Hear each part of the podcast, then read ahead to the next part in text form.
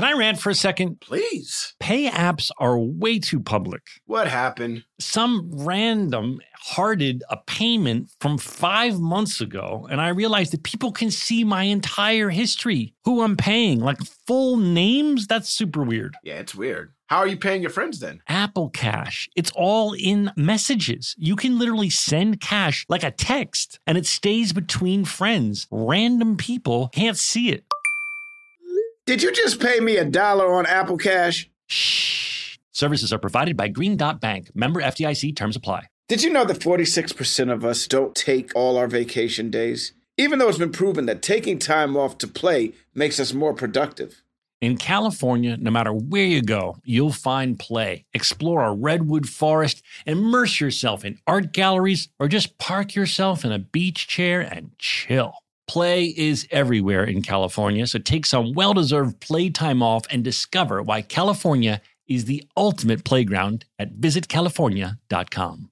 Danielle Moody here, host of the Woke AF Daily podcast. We've been with iHeart for a year, and what a year it has been. As we head deeper into 2024 and yet another life changing election cycle, Woke AF Daily is here to keep you sane and woke. Make Woke AF Daily your podcast destination for 2024 election news and analysis. Listen to Woke AF Daily Season 5 on the iHeartRadio app, Apple Podcasts, or wherever you get your podcasts. As important as choosing the right destination when traveling is choosing the right travel partner. Gene! Gene Fodor! Gene, was good! But be careful, because the worst trips result when two partners have two different agendas. The CIA really need your help, Gene. Freeze, Americano! Gene, run!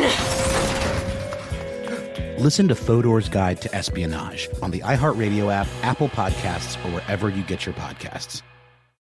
Wow, Donald. Wow. That's all I I can know. say is wow. I know, dude. It's and so on a day when we have Neil Flynn on, like I'm all excited. I've been pounding energy drinks, and here I am. I'm ready to go, and Yeah. no Donald Faison. Do you want to tell everyone why you're so late? I made a mistake and tried to download the new Apple whatever Software. it is. Yeah, the software two hours before. two How hours old before is this computer? It's pretty old. It's a MacBook Pro, but it's an old computer. You know, it's an older model of the MacBook Pro. Right.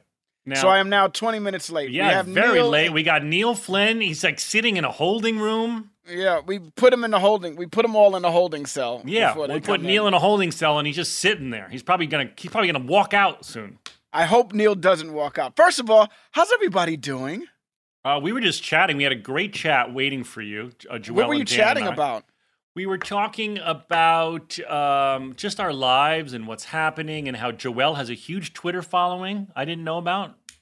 Yeah, did this just happen because of the podcast, or have you No, always had a huge? Joelle. Joelle, what's your handle? We should we should blow it up even more. Uh, yeah, my handle is at Joelle Monique on the Twitters and the Instagrams. Uh, no, I was a writer before I came to you guys, and I would do a lot of critiquing of like television shows and movies. Got I it. think my Watchmen reviews are probably what I'm most famous for. Uh, Toronto International Film Festival just retweeted those yesterday. But yeah, come talk to me about nerdy and political things. it's good times. Well, But Joelle, you're you're you're a Watchmen fan?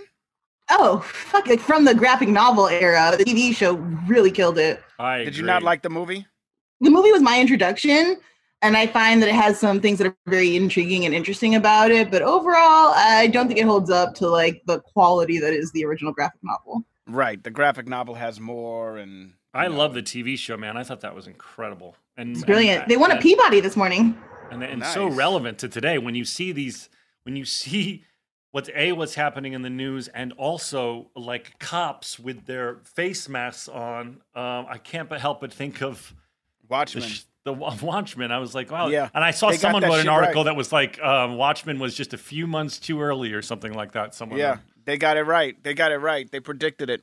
uh, listen, I would love to banter with you and tell you how much I smell because I forgot to put on deodorant, and uh, and I'm s- I'm glad that we're on a Zoom call so you guys aren't offended. But we got Neil Flynn sitting in the other room. All right. Well, then hold on one second. How about this? Five, six, seven, eight. Stories about a show we made about a bunch of dentist and a janitor who loved to hate. I said, he's got stories that you all should know. So gather round to hear our, gather round to hear our Scrubs Rewatch Show with Zach and Dono.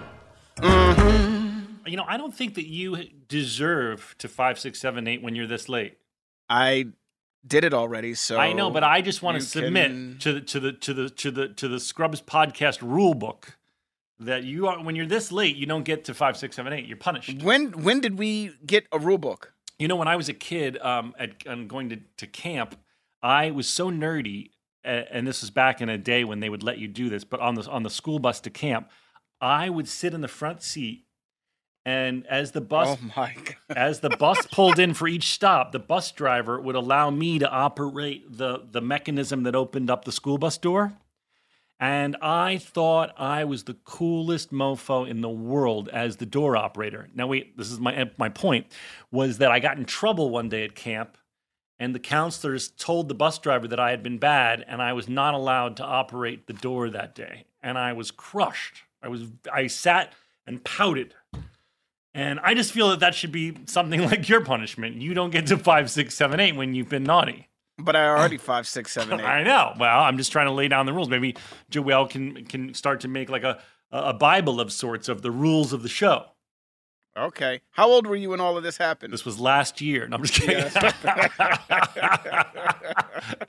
no, I don't know. Day camp. How old are you at day camp? Seven? I don't know. Eight? Yeah. Shit. Well, then yes, I can understand. I it. was five, six, seven, eight. No, I'm just kidding. All right, let's bring in Neil Flynn. Dan, push the button. Ladies and gentlemen, give it up for Yeah! Neil Flynn. Hey. Hi, Neil Flynn. Hiya, fellas. How's it going? It's going well. Excellent. There he is. There he is. Hi, Neil. This is uh, Joelle, and, and I think you met Dan briefly.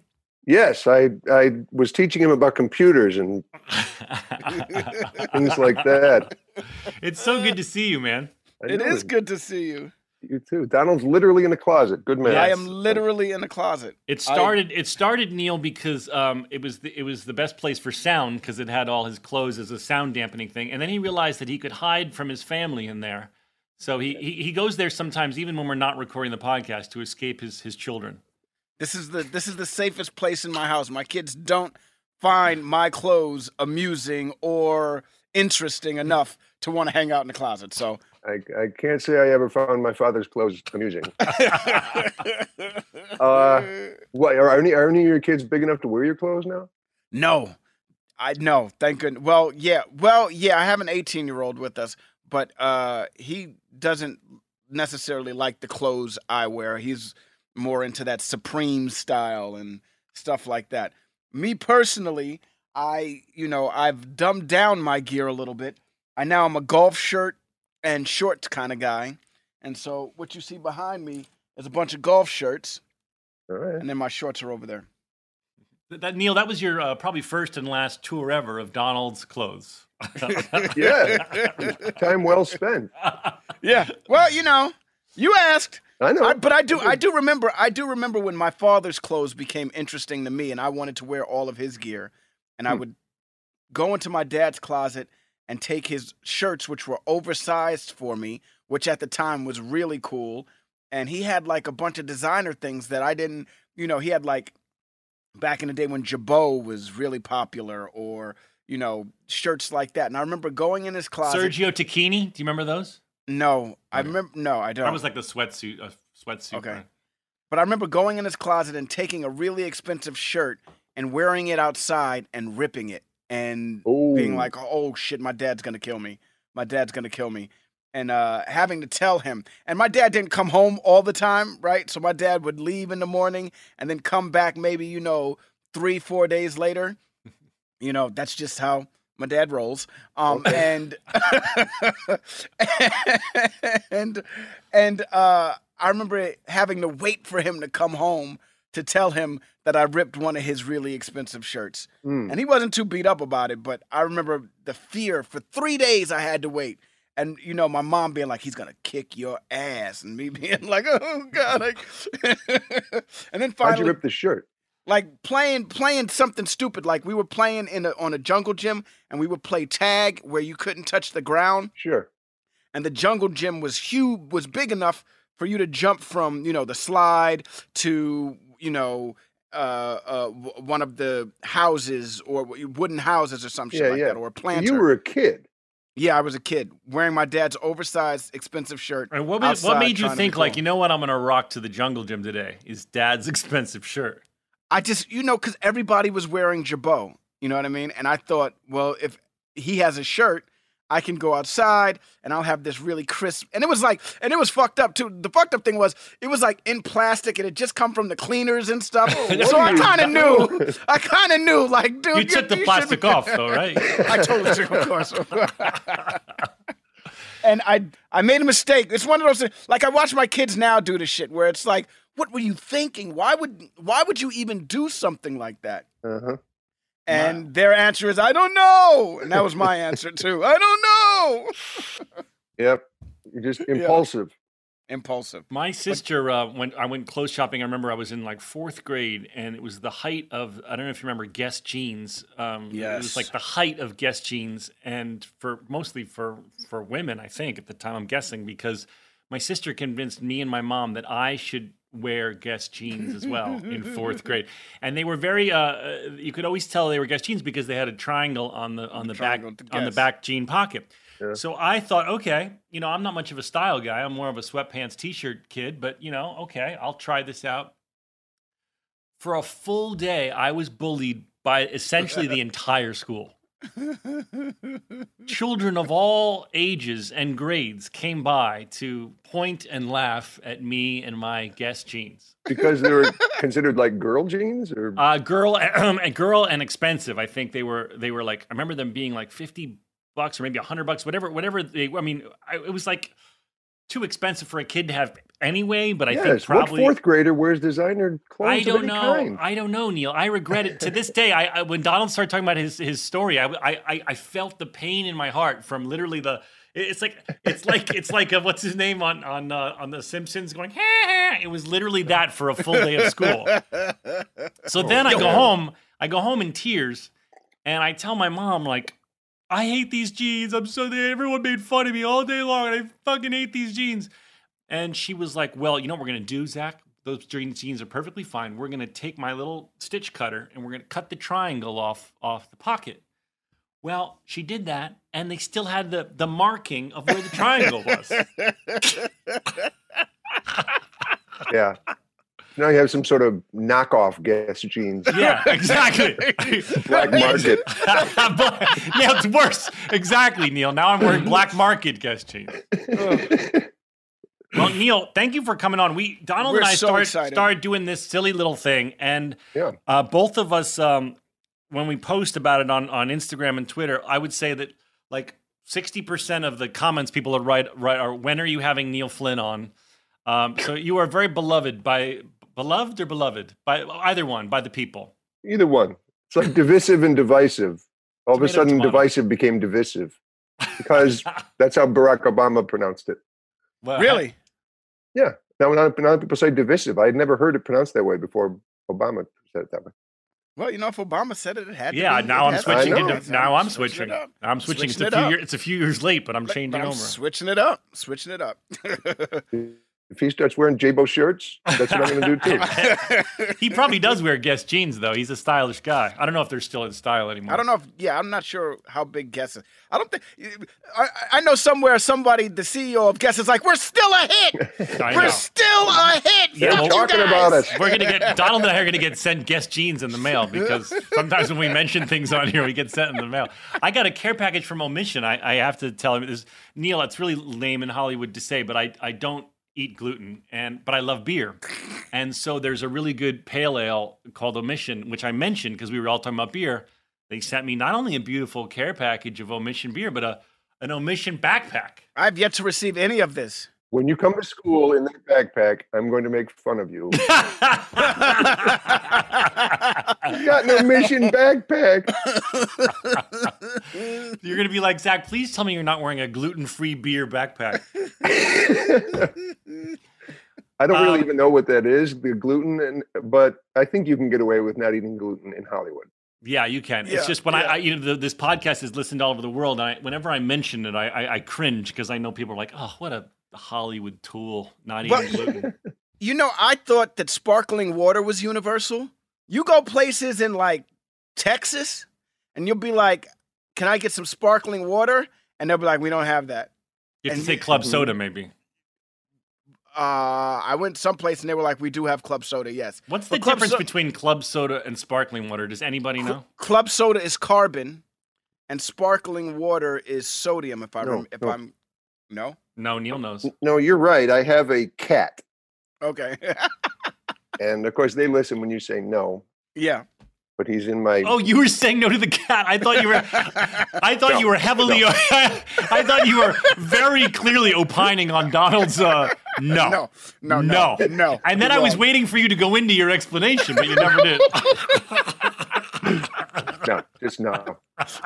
don't, don't don't try to give me that club soda story. All right, wait. Joelle is letting us know. Uh, club soda is artificially infused with carbon and mineral salts. Similarly, seltzer is artificially carbonated, but generally does not contain any added minerals. Sparkling mineral water, on the other hand, is naturally carbonated from a spring or well. How is something naturally carbonated? I don't know, dude. It- Carbon I gets mean, into it. I don't know. yeah, I guess. I, Well, that that was a very thorough explanation, but I still don't understand it. I feel like you custom cut and pasted that though from from. Well, she didn't just uh, freehand type that; she just got it off the web. You know, speaking of places that don't have things, uh, we're in some backwoods place touring with a show, and we stopped at kind of a, a Dairy Queen type of thing, but sort of in the middle of a forest for some reason. And one of the girls with us, she's going to get a cheeseburger. She says, "What kind of cheese do you have?" I think this is somewhere in Michigan, and the person literally goes, "Cheese." it's square, it's orange, and it's flat. And that person went home and told her family, "You wouldn't believe what this girl asked me today. What kind of cheese?" it's it's cheese. It's-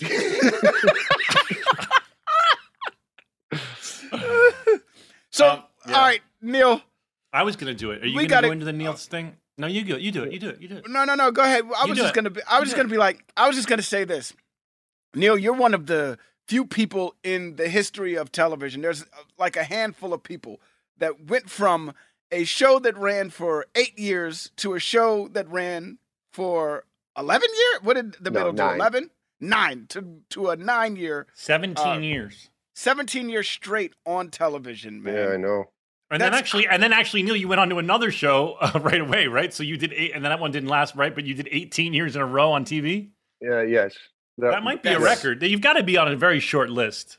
It has to be. Maybe so, but if there, i- i- whatever the list is, however long it is, I am the least famous person on it. That's not true. I Sure it is. disagree. It's- I disagree. Um, no, that's true. But it's just, you know, I was trying for a long time before Scrubs came along, and then I finally the door opened, you know, and I got let into the party, and uh, luckily enough, I just stayed. Now, tell us, Neil. That's a good segue into because whenever we have uh, the cast members on, we try and we've all sort of told our stories of of uh, how we got on the show. And Bill's told a really funny story about you, and which I'll let you tell or your version of it because he was talking about how you initially read for Cox, and um, and then when he said you wanted to be the janitor, you said something like, "But I'll still have a stethoscope, right?" or something.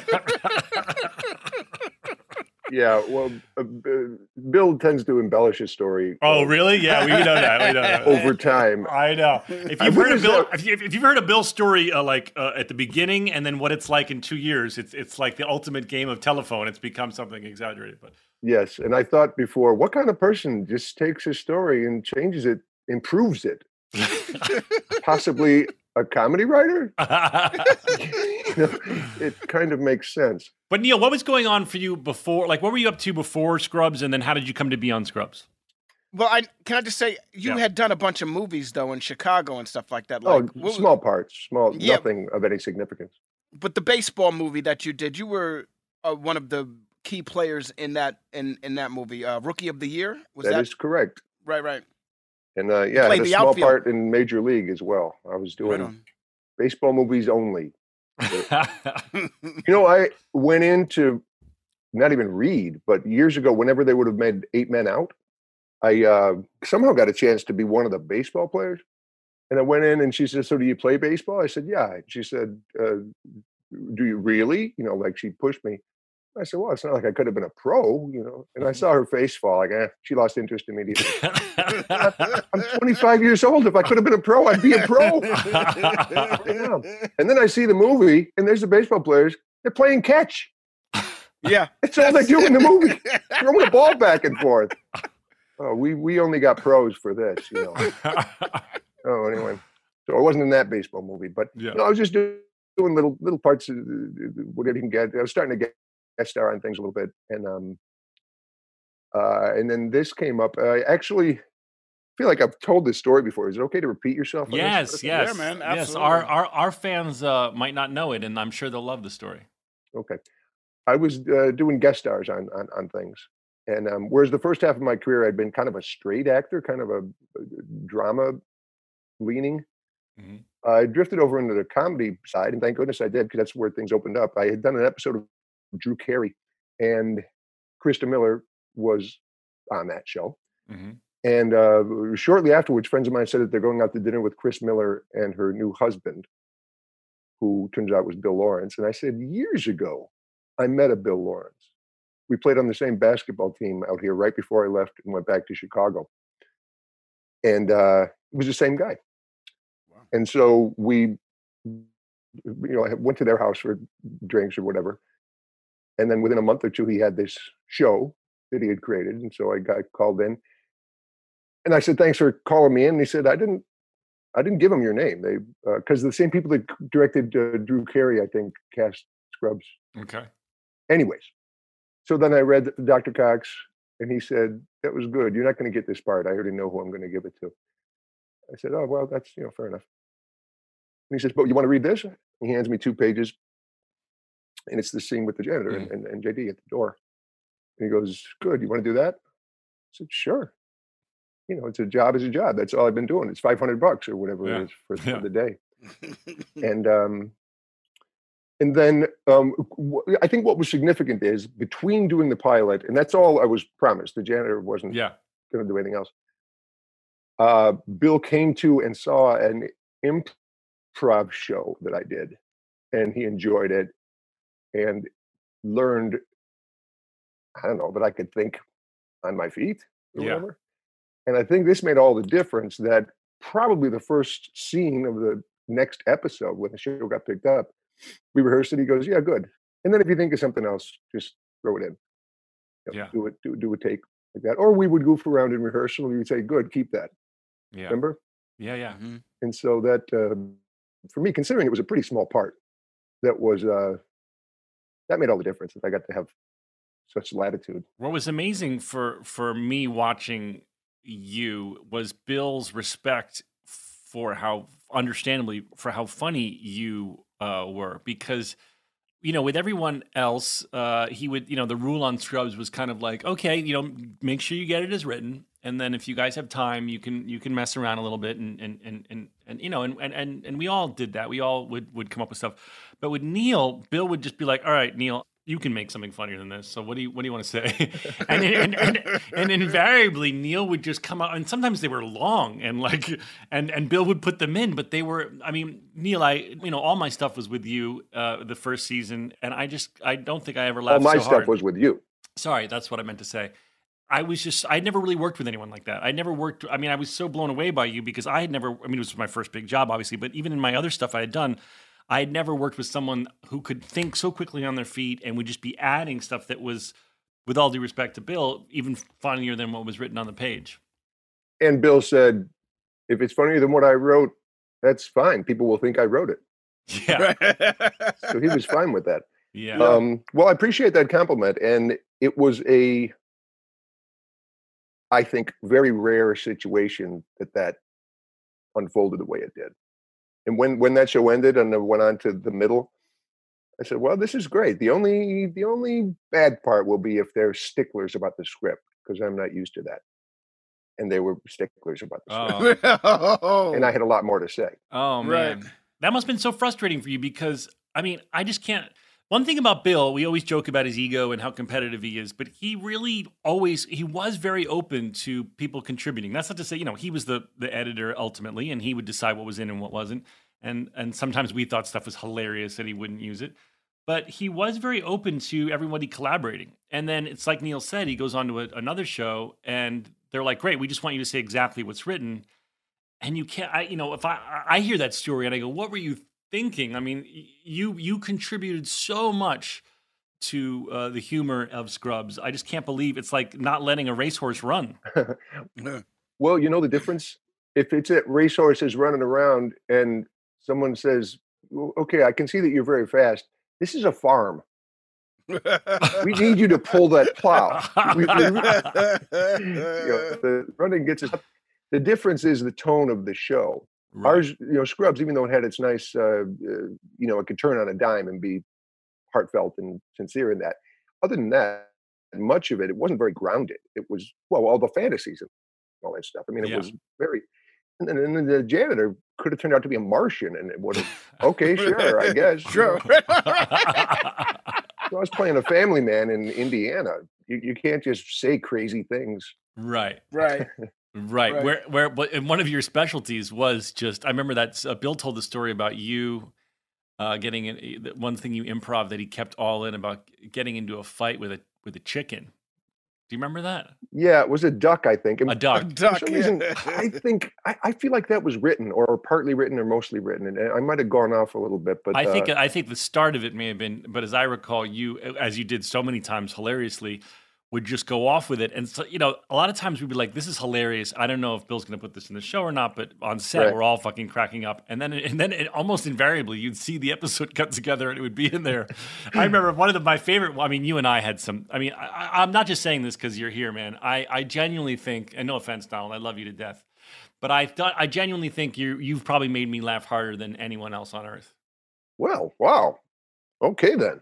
I, yeah, uh, I, I remember. I remember an episode, and they wound up changing the episode, but the storyline between the two of you was about a piece of fruit, and that you had never tried before. That that the janitor had never tried before, Okay. and and the whole storyline was you finally getting this fruit at the end of the show and tasting the fruit and and I don't remember where it went after that but I just remember you doing a bunch of really funny things about fruit and then they changed it to like a scooter or some shit like that I don't know what it was Oh, you know Do you what? remember this? This reminds me. Yesterday, because uh, Zach sent me an episode of this thing to to li- listen to with John uh, McGinley, yeah. and it came up. What episode wasn't the janitor in? yes Yeah. was that the That's episode It. It's called That My is Fruit it! Cups. yes And I think I because there was an outtake of me wiping out on a scooter yes coming in the front door of the hospital, but that had never aired because I, w- I was that was the first season and I was edited out of it, and that's the only time that happened.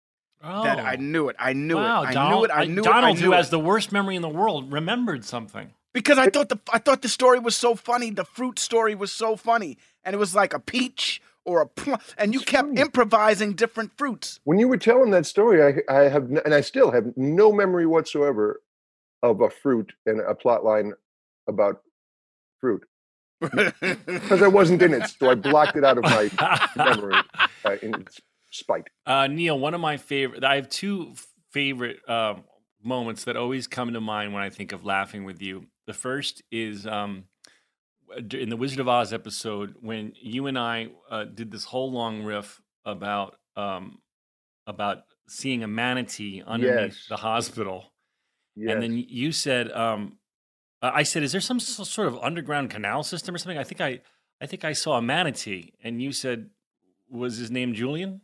and, and and then I said, um, I don't know, we we didn't exchange pleasantries, and you go, that's Julian. that was good. I feel that was the writers though. I, I don't no, remember. no, no, Neil, made that was, up? That was all me and you just being silly. Again, it was one of those things where we were like, I don't think this is ever going to be in the show, but we were just Right. cracking each other up about uh, the, there's a manatee under the hospital and has a name, and you you're familiar with his his social behavior. This is what I'm talking about about being able to wing it. Yeah, I, I couldn't have thrown that in on the middle. I was Oh working. Corey, Mike, it was good. There's a manatee that lives underground. Really? and I the bet I know the other one that you. yeah, you do. Go ahead. Uh, it's uh, it's it's this. It's my wife. Toe finger, thumb finger. She only has pinky if you, thumb and- if you if you guys want to watch on the on the Scrubs gag reel blooper reel that you can find on YouTube, I forgot what season it is, but Neil, the janitor, as wife, had made me Scrubs short shorts, and um and he's like, look, I, I really want you to wear these to work, and I'm like, I. I'm like I'm I'm a I'm a doctor. I, I can't wear short shorts to work. All it was is a pair of scrubs cut off really high. Like, yeah, like- so high, like my balls would have hung out of them. And then Neil goes, The good Lord didn't bless my wife with all 10 fingers. She only has pointer on one hand and thumb pinky on the other. Meaning that that that that uh, it had been really hard for her to make these short shorts, and I was disrespecting her if, if I didn't wear them. Anyway, I just couldn't make it through. I could not make it through with, with Neil going pointer and thumb pinky. That's, by the way, a wife that probably doesn't exist.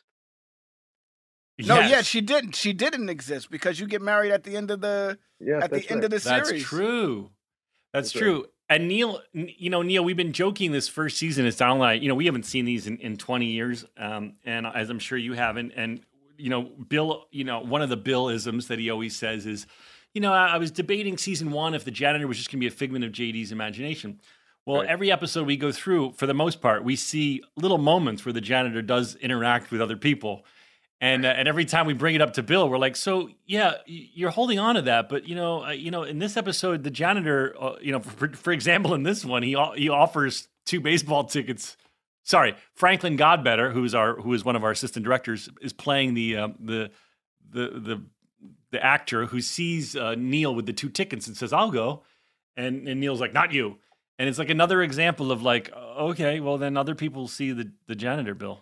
I, yeah, I watched that yesterday. That that was a moment that was added to the script that wasn't in there. yeah. The uh, the not you part for Franklin. I think that might be the only, one of the only times. I mean, you might. Nah, he dressed up like the bunny. Remember Franklin dressed up like a bunny. No, I'm not. I'm not saying that Franklin wasn't in the show more. I'm saying where it's a really funny moment where Neil goes, uh, "What? What do you want to? Uh, what, what do you want to go to a baseball game and, and, and have popcorn?" And then Gigi walks away like, "Stop messing with me." And then he pulls the two tickets out of his shirt. He's like, "That's the last time I reach out." And I, and I was laughing out loud, going, "Do you think that's the only time in, in Scrubs history that the janitor ever like made a genuine uh, p- uh, appeal to JD to, to, Well, to bury the hatchet?" You know what? If the I w- watching that, I thought I'm, I don't think I played that right because I said it very sarcastically. So of course you walked away. You know, what do you want to do? Go to a baseball game and we get up. I probably should have said, "Well, would you like to go to a baseball game with me, and we can mm-hmm. share popcorn?" I mean, it's a, something that sounds a little more sincere. right. But JD had to, you know, it had to be on the line because JD had to be like, stop fucking with me, roll his eyes, and walk away. Right. Or maybe the janitor just has no skill at offering an invitation. They all come out very sarcastic. Very sarcastic, right? Would you like to come to a party with me? I guess. Would you marry me, please? So, what was the troupe that you were uh, doing improv with, uh, Neil, that, that Bill saw you early in the early days? We were called Beer Shark Mice, and it was at the uh, IO West, which no longer exists, a theater. But we must have done it for, as it turns out, 15, 18 years, something like that. It was crazy. Wow. We throw out the names real quick. Pete Honley, Dave Koechner, Pat Finn, Mike Coleman, Paul Vaillancourt. I hope I didn't forget anybody.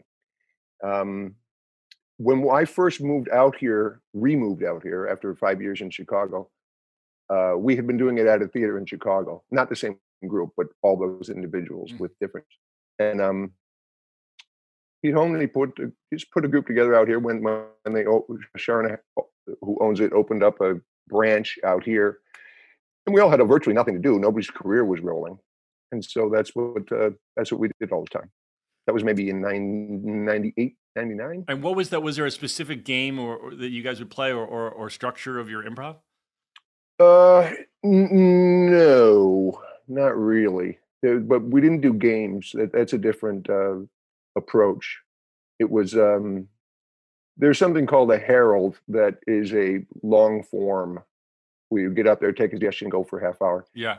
and uh, Uh, we didn't do that, but it was along those lines. We just take a suggestion, and then the audience is done participating. that's You that's know, amazing. You just roll for a half hour. It was a good group, and it was it was it's not necessarily dead now, but um, it was great fun and and a great thing to do, and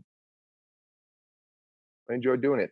And then after a while, sometimes I still want to do, do a show, and I say, you know, I'm closing in on 60 years old. I don't think I was 25. I wasn't interested in seeing 60 year olds entertain me in any way. You know? Oh, I have no doubt that you would uh, sell out, man. People people love uh, seeing you, and you were so good at it. I mean, I remember thinking that when we were doing Scrubs, that that uh, just cracking up at the stuff you would come up with, and going, I I, I- would love to go see one of your improv shows. I When we I may were- have gone one. Did, was Yeah, Mike when we were Schwartz do- involved or no?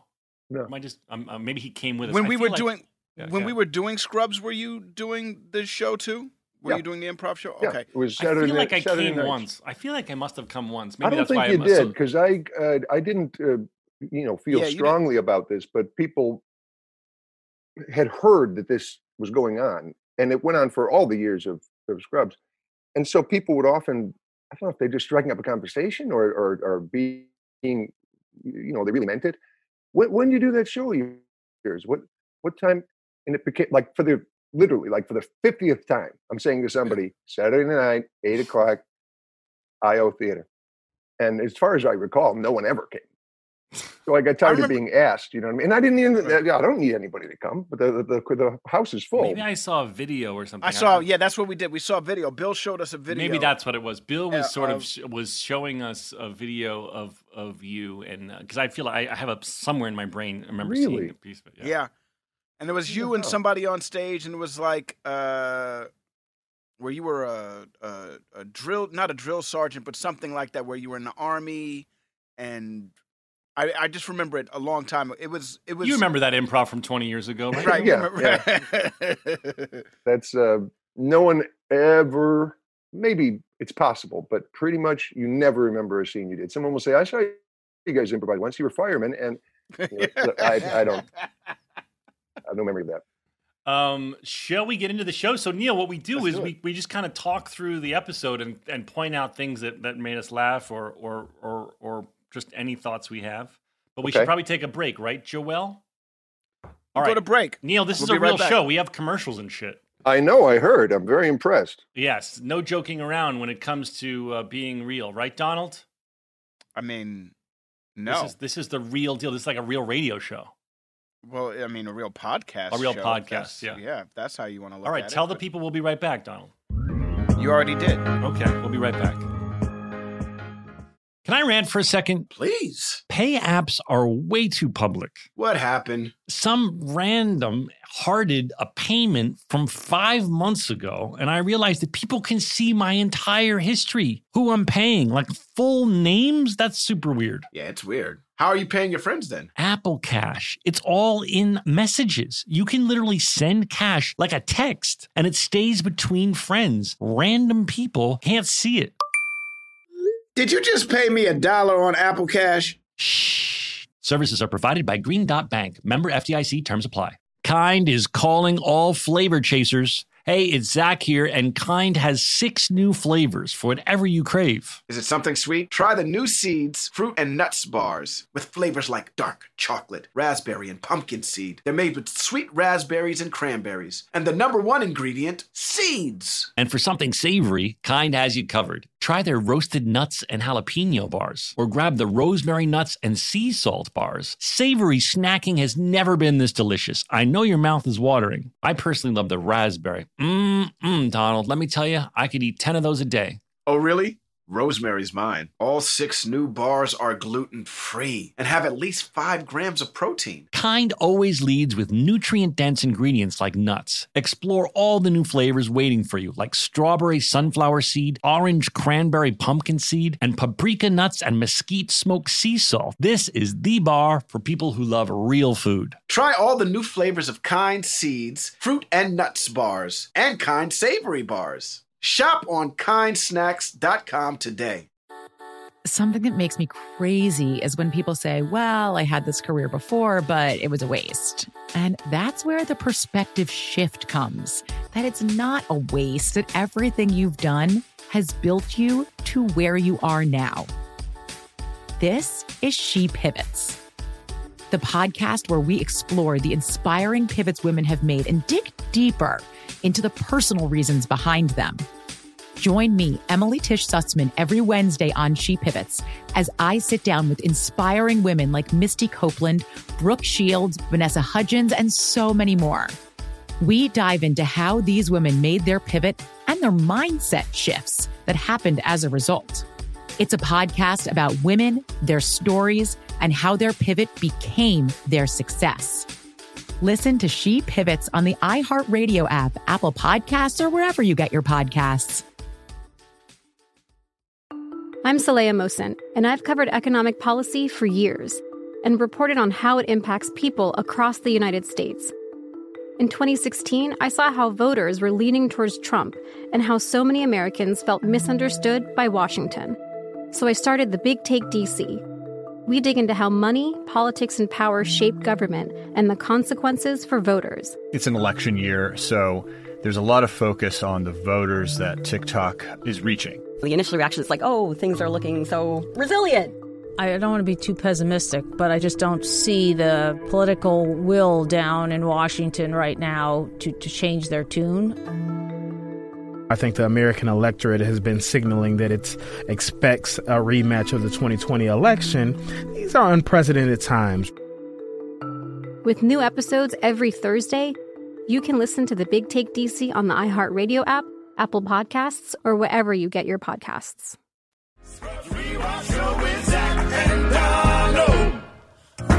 Alrighty, we're back. We're with, uh, back! we're back with Neil Flynn. Everybody, the people spoke. They said, "Neil Flynn, bring on Neil Flynn," and we got him. Has everybody else been here?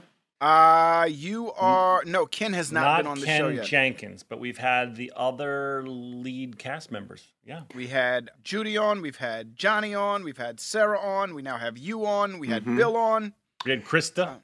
We had You know, on. speaking of uh, Ken Jenkins, I am just about, you know, when we started the show, he was the old guy. Yeah, Mm-hmm. Without, you know, no offense, but clearly. yeah. That's how we thought of him, and, and you even more than I, because you're younger than I am. Uh, I'm almost that age. You're almost the age he I'm was like when months. we started the yes, show. I'm, I'm months away, and I think Johnny C's a little older than me, so I think he probably is that age. Yeah. Wow, I haven't seen That's Ken. so. in- in I haven't seen. Uh, well, the last time I saw him was when we did the uh, the uh, reunion thing, He looked Right. great. and he looked amazing. Yeah. Yeah. I want to get him to come on this. We, we did some. We had some sort of group email about, hey, do you guys want to do X, Y, or Z? And and everyone was like, sure, sure, sure. You know, we we, we almost all always say yes because it means we get to all get together and have a drink and make each other laugh. And and Ken was like, I'm moving. I I've got a lot going on. I'm, um, I and I was like, I, I, I my feelings were. I mean, I know it wasn't personal, but I was all like, Ken, you, you know, you can you can take a couple hours off from moving and come say hi to us. But nah, I got a lot going Nah, on. I got shit to do. It sounds. This sounds like work. I got shit to do. I, and it, and it was kind of a curt goodbye. It was like it was like very Kelso. It was like, oh, but good, but good to hear from you all. Take care. I remember that, but I, I find it interesting that it was an email, and you've put a voice to it of a grouchy old man. I have to move. I, I, I, I have to move. go. Nice to see you all. the funny thing is about like people always ask you like what people what people cast members are like, and I said the most different from his character was Ken Jenkins because he was the sweetest man you ever met in your whole life, and he was playing this you know tough jerk. Yes, and I Uh, noticed that on the episode uh, that it was early on, obviously the first season, and everyone was still a little bit one dimensional. I don't want to say that's not exactly true, but Ken was. I'm like, look how mean Ken is being. Yeah. like Yeah. in the pilot when he turned into a demon for a minute. You know, Yeah. he was still in that mode Yeah. Yeah. of well, guess what, sport? Nobody cares. that sort of thing. By the end, he was like this kindly old doddering man. Yeah. just having a nice Drinking- muffin. Yeah, and, and also at the bar in the Bahamas, like you know, he he. Beca- I think Bill finally like the- well, one episode early on here, we, we the, in, in season one, we showed that back he back in the day, he used to write love songs on the guitar to his wife. I think what Bill was beginning to plant seeds of of him having a softer side. But you're right. By the Mhm. end of the season, by the end of the show, he Show. was he was a Yeah. sweetheart or more of a Yeah. sweetheart. and uh, like Ted was sort of his best friend, wasn't he? They were like by the end, by the end of the show, yeah. And in this one, he calls him Ned. By the way, he's still all these years that we assume that uh, that uh, Ted has been working for him. He still doesn't know his name. He calls him Ned. yeah, but that went away. I mean, Yeah. they, they, they became kind of buddies. Yeah. I found it very crazy. I, I thought it was crazy that Ted has been plotting against Kelso Yeah. for so long. He's hired a You I hitman. mean? He's hired a right. He's like, I know a hitman. Yeah. You and I, we can do it. That was a really funny him." part of this episode where we have that long, uncomfortable laugh. Because he mentions that he knows a guy who can end it all. Yeah. And then we have that long, uncomfortable laugh. And then he's like, no, seriously, just one phone call. One phone call. So that means I that Sammy has Sam Ted, Ted has found a uh, he's got a hitman ready to go whenever the time is right. Right. Right. He just needs somebody to. He needs somebody to be like, no, you're right. We should kill this fucker. He just needs it. yeah. Someone second the emotion. It was I hadn't seen Sam's face since he passed away, and it was uh, uh, nice, but you know, uh, strange Yeah. to see Sam. Yeah, man, we've been we've been talking about that on the podcast and and how obviously it's caused me to look even closer at at his work on the show and just how incredibly fun he was. Uh, we recently just watched an episode where he and Judy, I don't know if you remember this one, Neil, where he and Judy um, serenade a, a patient and sing this beautiful harmony together, and it was so moving. I mean, obviously. Um, because he passed away, but it just it just really it just really just drove it home how how incredibly uh, talented a, a guy he was. Yeah, that was uh, his character added a nice. He came in handy, you know. The the, the Yeah. so many shows that um, succeed, I think, build a world of supporting characters, and that you can go to, or just like probably number one would be The Simpsons. They have like Yeah. a poster, and there's 200 recognizable characters in there. Yeah. Yeah. Um, of course, give me 30 years, and maybe I could do that too with a TV show. they've, they've had a lot of time to add Yeah, yeah. uh, Right. Yeah. characters, but uh, but Scrubs did a good job of that. Yeah, and you know Bill Bill always called them his assassins. Those people like you know Bob Clendenin or or Matt Winston or or or, uh, mm-hmm. or, or Phil Lewis who played Hooch, who Rob became Maschio. Rob Maschio, who became well Rob had a bigger part than those guys, but I mean just being like, you know. Think about Phil Lewis, who came on and would do. I don't know how many episodes he did total, but I, He's directing now. Yeah, Yeah. He's yeah. He's he's doing very well as a. Yeah. I mean, I, I, I don't know if, if this happens to you, Donald, but I'll be walking down the street and people be like, "Hey, love you on the show. Hooch is crazy," and it's like it's like a little slogan about Phil Lewis's character, and he must have done like a handful. I mean, that, that's the amount of influence. Uh, sorry, that's the amount of impact he had on on fans because they were just like they loved him so much. Well, remember, it started off as Turner and Hooch, where Tom Hanks's brother came on as Turner, and Phil Lewis played Hooch, and they had this whole little adventure that they went on together as Turner and Hooch in the hospital. They got yeah, they somehow got paired together. One of them was a medical doc, and one of them was a surgeon, and they would tag team a bunch of patients, right? Uh, and it was, it was a, play, really you know, elaborate way for the writers to get a Turner and Hooch joke. right? But they got Tom Hanks's brother to play the Turner character, just like in the movie, right? And Right. then somehow it turned into this whole story with Phil coming back as this crazy ass doctor. But when it originally happens, the two of them are, you know, he's not crazy or anything like that. then it turned into. It turned into us joking around like, "Oh, Hooch is crazy. Hooch is so crazy." And then by the end of it, it's no, that, Hooch is, Hooch is crazy. no, he, he is genuinely crazy. people people love that. No, no, no, no, not joking. Hooch is fucking crazy. It's like dangerous. Yeah, like and then and then there was an episode where you put like someone was it me or you put bouillon cubes in the shower head. Yeah, yeah, yeah. Who? Which one of y'all put bouillon cubes in the shower? and we're sitting there trying not to like. And he's like, goes, I "All will, right." he's like, I will cut you. him with the him with the crack lighter that goes Yeah, like you know yeah. six feet. That's a Anyway, very popular GIF I always use. Uh, Hooch with like a, a six inch lighter flame. yeah. By the way, I you're right. remember a funny thing about uh, the, Tom Hanks's brother who was on the show. He did the voice for one of the Toy Story things, not not the not the movies, but like I don't know if it was like a book or or something. doll. That Tom, yeah, something that Tom Hanks couldn't be bothered to do, and he, he and he had a similar voice. So. I, so I, he would just throw him, you know, I guess being generous to his brother, like here, you do some of this stuff, and uh, and I just remember learning for the first time that that, uh, that you know that he that he did some of the non movie stuff. That's amazing. A little trivia for you out there. Just a little trivia. Elliot is into some kinky stuff, right? I mean, I just realized that this is a runner through the series. The episode opens up with her talking to Scott Foley about um, being a wanting to be called a bad girl, and they're going to go sh- shopping or, or stop by her house for a schoolgirl outfit. And then I just started thinking about all these times in the in the series where Elliot's got some some some some kink. She likes to role play. Yeah, she she likes the dirty stuff. She likes the dirty talk. I think that's even one of my lines in the show. Oh, she like the dirty talk. I really? think I even say In this episode? No, not in this episode, but like later on in the series, I know I say something. And like then that. later on, when she and, and Foley are making out, she's like, "Say um, intercourse." Like she's got these weird kinks. yeah, yeah, yeah, yeah. That's that's that's I, I, yeah. I Remember, there was one where I was like an apple thief. I had to be. Dre- I was a part of one of their. I don't know if that was a fantasy or if it was real, but they had. there was one me- where she climbed up on top of me on a on one of the ta- on a surgical table. Yeah, in that was a fantasy, though. That was a it? fantasy. Yeah. Oh, th- yeah, of course, yeah. Do you remember, if that me she she, excuse me, was? she had a um a nurse thing on, like a Red mean, uh, Cross thing. Yeah, the Red Cross. and they thing had on, to in post they had to change it to green because no, you don't use the Red Cross's Oh, I didn't know logo. That. funny. That's funny. That's a little bit of trivia right there. You can't have you go. sex on a uh, surgical table with the Red Cross emblem on. We, we, we're not going to approve that. But if you got the green one, But if it's which green, is it's the medi- fine. Which is the medical marijuana one, it's all good. Yeah. It's all good. Yeah, now It's funny. The Green Cross in the UK just means pharmacy or normal pharmacy.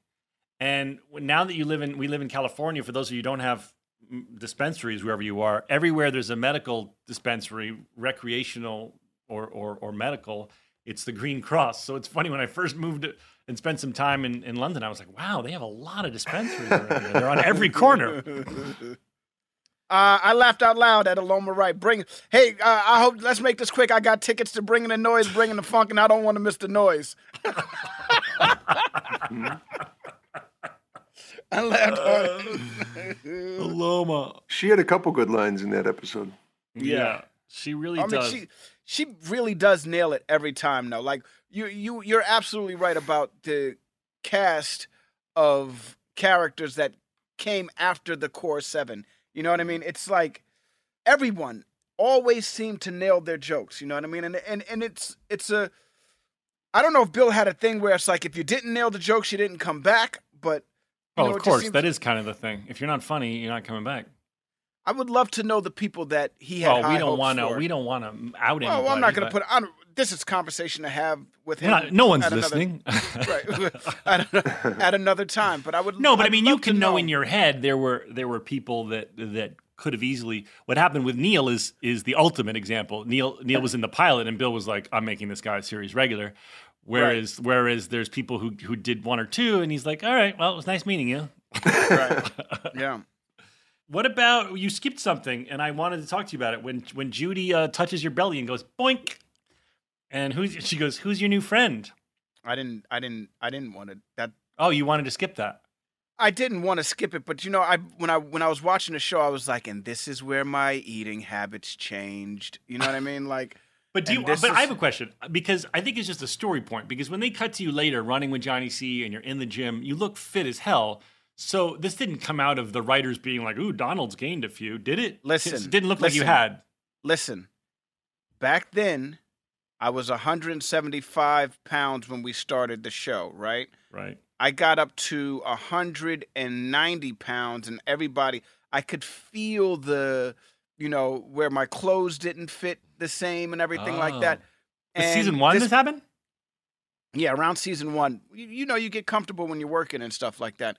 And I remember thinking, you know, wow, I guess I look big on camera now. And, you know, I, I remember dieting and doing all of these things, right? And at one point, I, you know, I, I, I guess I, I gained some weight. But this was, this became a issue for me as time went on, where I didn't think about weight up until Scrubs. Like, Oh. I didn't give a shit about how I looked or how I was perceived. I didn't, you know, I just I ate what I wanted to, and you know, I I worked out a shit ton. But then all of a sudden it became okay. No, you have to work to maintain this weight for the show, or it's gonna be in the script. and people are gonna. Wait, so know? so did anyone ever say anything to you like you need to lose weight? No, but I once heard, and I, I'm going to call Sarah out on this, but I once heard Sarah, you know, while we were filming, talking to a bunch of people like, yo, somebody hit me up on a chat line and was like, yo, is Donald Faison on the Krispy Kreme diet?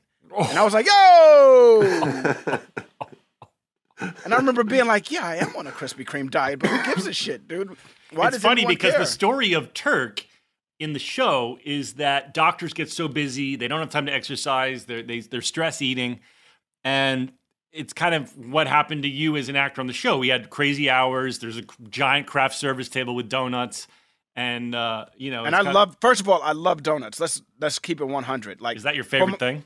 For my birthday, my wife bought me a donut machine, dude. You think I'm fucking bullshitting? she went on Amazon and got me a commercial grade donut making machine, dude. And is I that the one found that just they go down like the little? just like a Krispy Kreme. And I and, and I was like, "You got that shit?" And she was like, "Yeah." I was like, "We got to look at the dimensions on how big this thing is. This shit's like 56 inches. Like it's like a six foot." Whatever six feet is, it's like a six foot long track, and it makes donut. It doesn't make like one donut at a time. It makes like seven. To, it makes a dozen donuts at a fucking time, dude. And I'm like, holy shit! I even said to her, I was like, babe, is there a way that we can return this? And she was like, yeah, but it has to get here first. Now I know me. Once it gets here, I'm gonna make donuts on that thing, man. Wait, it's this is It's- recently. It hasn't come yet. It hasn't come yet. Oh my god! The way it happened was because I'm going through Amazon, and you know how once you once you buy something on Amazon, it hits you with if you like this, if you since you bought this, you you know you might Right. like this. Right. And I was like, hold up, why are all these donut machines showing up? Well, that's not going to help your diet, bro. If you have a donut machine in your house. I've I've come up with a I've come up with an idea on what I want to do with this with said donut machine. What? I am going to make Donnie's donuts, okay? And I'm gonna sell donuts to the masses. I'm gonna Okay. I'll sell about you know uh, it makes like a dozen donuts at a time. I'll sell I don't know maybe five dozen donuts a day. Okay, out of the out of your front door. Not out of the front door. I'll do it on sets or something like that, where I'll you know where I'll you know if you have a And you're not going to craft- give it to charity. You're just going to pocket that money, right? This is your side Fuck hustle. yeah, man! I'm, I got to pay for that donut machine. That shit costs a lot of money. I know my wife bought it for me, but you know it comes out of my motherfucking pocket You now, know don't what's you? funny? I never realized until now is like when you have a joint bank account with your wife and, and, and or your partner or whatever, and they give you like a really expensive present. Is part of you like, uh, Yeah, thank dude. you, but what the fuck? Yeah. I'm sure my wife thinks that way too. Like how much? The first thing she says every time I buy something, how much did it cost? Don't worry about it. Don't worry about it. You know what I mean? Don't you worry about it. I I've looked. wait- I got. I had the opportunity to see how much the donut machine cost I because it was on my Amazon, our Amazon account. I can't wait to see the commercial donut machine in your house. When this is all said and done, I invite you all over. Come over. I'll make donuts for you. All right. Well, I didn't realize it was a sore spot for you, and uh, so. But anyway, uh, it was written into the script that Turk has gained some pounds. Yeah, well, it turns out that Turk gets diabetes too because of his eating habits, and you know, part of me think like yeah, like uh, Is that later? me- yeah, later on, Turk gets diabetes, literally. the Uh, episode, my diabetes. my diabetes.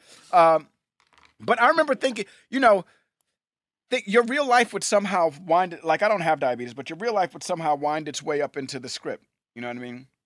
And I Yeah. remember I started. I, I was losing my hair at a very young age, and Bill wrote into the script the reason why Turk doesn't grow his hair out is because it's patchy. And I remember being like, "Oh, hold on now." Oh man, I just taking so noticed many- that you have hair on your head. I have a You- shit you- ton you of hair. stopped And Not so head. much in the front. Not so much on the front, but like on the sides. He just Like, has I'm- a big, a big receding hairline, but it looks good. Anyway, I like the way it looks. By the way, you just you. made me think you could do a mohawk, which would be cool. it would be like really thin in the front, and then it would get really thick in the back, though, which All is not all right, really the all right, dopest mohawk on the planet. right. But anyway, I remember being, I remember him doing that and being like, "Wait, hold on a second. Bill thinks I can't grow hair." And I, le- and I legit. So there's like a there's like six episodes where Turk has a full head of hair, just because I was like, "There's no way." I'm gonna let anybody think Right. that I can't grow no. Like it became personal at some points, and this was one of those moments with the donut where it was like, when I was watching, I was like, and this, that, I think this is where it all went down, where I started to realize, oh, I have to be in a certain shape for things. I have to look a certain way because before that, I didn't care about it and I was still working. Right. Well, don't you feel that way now though? Still, when you when you get jobs that like when you did when you were on emergence for a year, did you feel like that you wanted to be in, in good shape for the camera? No, I just wanted to look fresh in the face for camera. Like these are things that I've learned. Like I've learned that my drinking habits and my uh, marijuana habits have made it so that, you know, if I don't take time off from it, you can see it in my face. You know what I mean? I look at pictures at, at, at us when we were kids, and when we and when we would go to the parties and everything like that, and we drink at the parties, and you could literally see in our faces in pictures, Yeah. those guys are fucking wasted. Yeah. And as I've gotten older, that's lasted much longer than it, you know what I mean? If I drink on Tuesday, you know, I got to wait until like Friday until it's all gone out of my out of my face or I have, Mhm. you know, real big bags under my eyes. And same thing with smoking. So when I went and did emergence, I cut out all booze and alcohol for a sh- for for a long period of time. Mm-hmm. I mean, booze and uh, marijuana for a long period of time. And I don't, know, I don't know what And did emergence notice is. What's emergence? No one I did- did. No I- one did. No, no, no, no, no, one, no one watched it. Neil. It didn't okay. emerge. It did. It didn't emerge the way the way I wanted it. To. You to. know, uh, Neil, both Donald and I, uh, as you know, because you helped me with some press, which I really appreciate. As you know, Donald and I both uh, had ABC shows, um, and unlike the middle, uh, they both uh, completely bombed. Yeah, they didn't make it. Was it the middle was an ABC show, right? yeah. Yeah. Yeah, yeah. Was it ABC Studios also? Warner Brothers. Warner Brothers. Warner Brothers for ABC. Wow. Yeah, we were ABC for NBC originally, and NBC was like, "No, we're gonna pass on it," and ABC was like, "Oh, well, we'll pick it up," and we went a full season. And uh, Are you no still sad about season. it? How are you feeling about it? I'm fine. I, you know, I How long? How long? Like, how long do you pout about something like that? Well, like I have bad news. I, I, I, I think I pout for like a few days, and then I'm like, all right, fuck it. Yeah, I didn't pout that long about this one. I loved the show and I loved the cast members and I loved working with everyone. Uh, but it was in Jersey. And not Oh, that I have some not that I have something wrong with Jersey, but coming out of a pandemic and going back to work in New Jersey and well, don't say my it like that. On behalf of the Garden State, I, I think the, the point is that you didn't want to be separated from your family. It wasn't that it was like Jersey. If you would let me if you if you would let me finish, coming out of a pandemic and going back to Jersey, which I I had a great time in Jersey and I love Jersey. yes, but we know going you back like and Jersey leave- City. and leaving my kids back in Los Angeles again, it would fuck them up. You know what I mean? I, I, I, wouldn't wanna do understand that. that. I wouldn't. Uh, I wouldn't want to uh, do a show in another state. Uh, Yeah. Maybe the time will come, but I think nah, I don't even No, want I to drive to I- Fox. I, Yeah. I I agree, Neil. I, I I wouldn't I would do a film obviously anywhere, but I wouldn't sign on. I don't think, and I mean, I'll mark, I'll mark my words. I'm sure I'll, uh, there'll be an occasion where I might change my mind, but right now I think in, to commit long term to something, it would be New York or L.A. where where I'm based, and I have, you know, and I'm I'm unlike Donald. I don't have like uh, kids yet, um, but I'm still in a place where I don't I don't want to go move to to Gstaad. Where? I always, I always choose Gstaad as my random city. It's it's a, I believe it's a ski town in Switzerland. It's straight out of coming uh, uh, trading places. Trading where- Places. Where, Dan Aykroyd's at the pawn shop trying to sell the watch, and the dude's like fifty bucks. He's like fifty bucks. No, this is a such and such. It tells time in New York, London, L.A., and Gstaad. I think it's like the Aspen of the Alps. It's like a fancy ski town. Which, by, by the way, was a horrible example for my story because I, I should have picked a place no one wants to live. Maybe I would like to live in the Aspen of the Alps. All right, We're going to take a quick break, and then Neil, we take a guest with the show who's going to have an awesome question for one of us. I'll bet. Oh, Scrubs, fantastic! rewatch your with Zach and Dino. Oh. Mm-hmm. Reboot your credit card with Apple Card, the only credit card designed for iPhone. It gives you up to 3% daily cash back on every purchase. Plus, Apple Card has no fees, not even hidden ones. Apply for Apple Card now in the Wallet app on iPhone. Apple Card issued by Goldman Sachs Bank USA, Salt Lake City branch, subject to credit approval. Variable APRs for Apple Card range from 19.24% to 29.49% based on credit worthiness. Rates as of February 1, 2024. Terms and more at applecard.com. Kind is calling all flavor chasers. Hey, it's Zach here, and Kind has six new flavors for whatever you crave. Is it something sweet? Try the new Seeds fruit and nuts bars with flavors like dark chocolate, raspberry, and pumpkin seed. They're made with sweet raspberries and cranberries. And the number one ingredient, seeds. And for something savory, Kind has you covered. Try their roasted nuts and jalapeno bars, or grab the rosemary nuts and sea salt bars. Savory snacking has never been this delicious. I know your mouth is watering. I personally love the raspberry. Mmm, mm, Donald, let me tell you, I could eat 10 of those a day. Oh, really?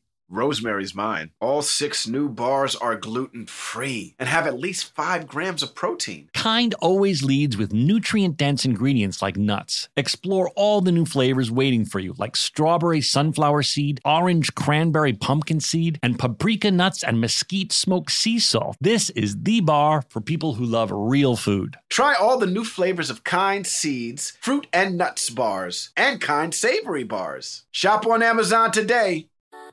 Something that makes me crazy is when people say, Well, I had this career before, but it was a waste. And that's where the perspective shift comes that it's not a waste, that everything you've done has built you to where you are now. This is She Pivots, the podcast where we explore the inspiring pivots women have made and dig deeper into the personal reasons behind them. Join me, Emily Tisch Sussman, every Wednesday on She Pivots as I sit down with inspiring women like Misty Copeland, Brooke Shields, Vanessa Hudgens, and so many more. We dive into how these women made their pivot and their mindset shifts that happened as a result. It's a podcast about women, their stories, and how their pivot became their success. Listen to She Pivots on the iHeartRadio app, Apple Podcasts, or wherever you get your podcasts. The Big Take from Bloomberg News brings you what's shaping the world's economies with the smartest and best informed business reporters around the world. Western nations like the US and Europe. Mexico will likely have its first female president. And then you have China. And help you understand what's happening, what it means, and why it matters. He'll get his yo yos to Europe in time. But the longer this drags on, the more worry he's getting. They knew that they needed to do this as fast as they possibly could to get a drug on the market as fast as they could. I'm David Gura. I'm Sarah Holder. I'm Saleha Mohsin. We cover the stories behind what's moving money and markets. Basically, everyone was expecting, if not a calamity, certainly a recession. But the problem is that that paperwork, as our reporting showed, is fake. As someone who's covering the market, I'm often very worried about an imminent collapse. So I'm thinking about it quite often. Listen to the big take on the iHeartRadio app, Apple Podcasts, or wherever you get your podcasts.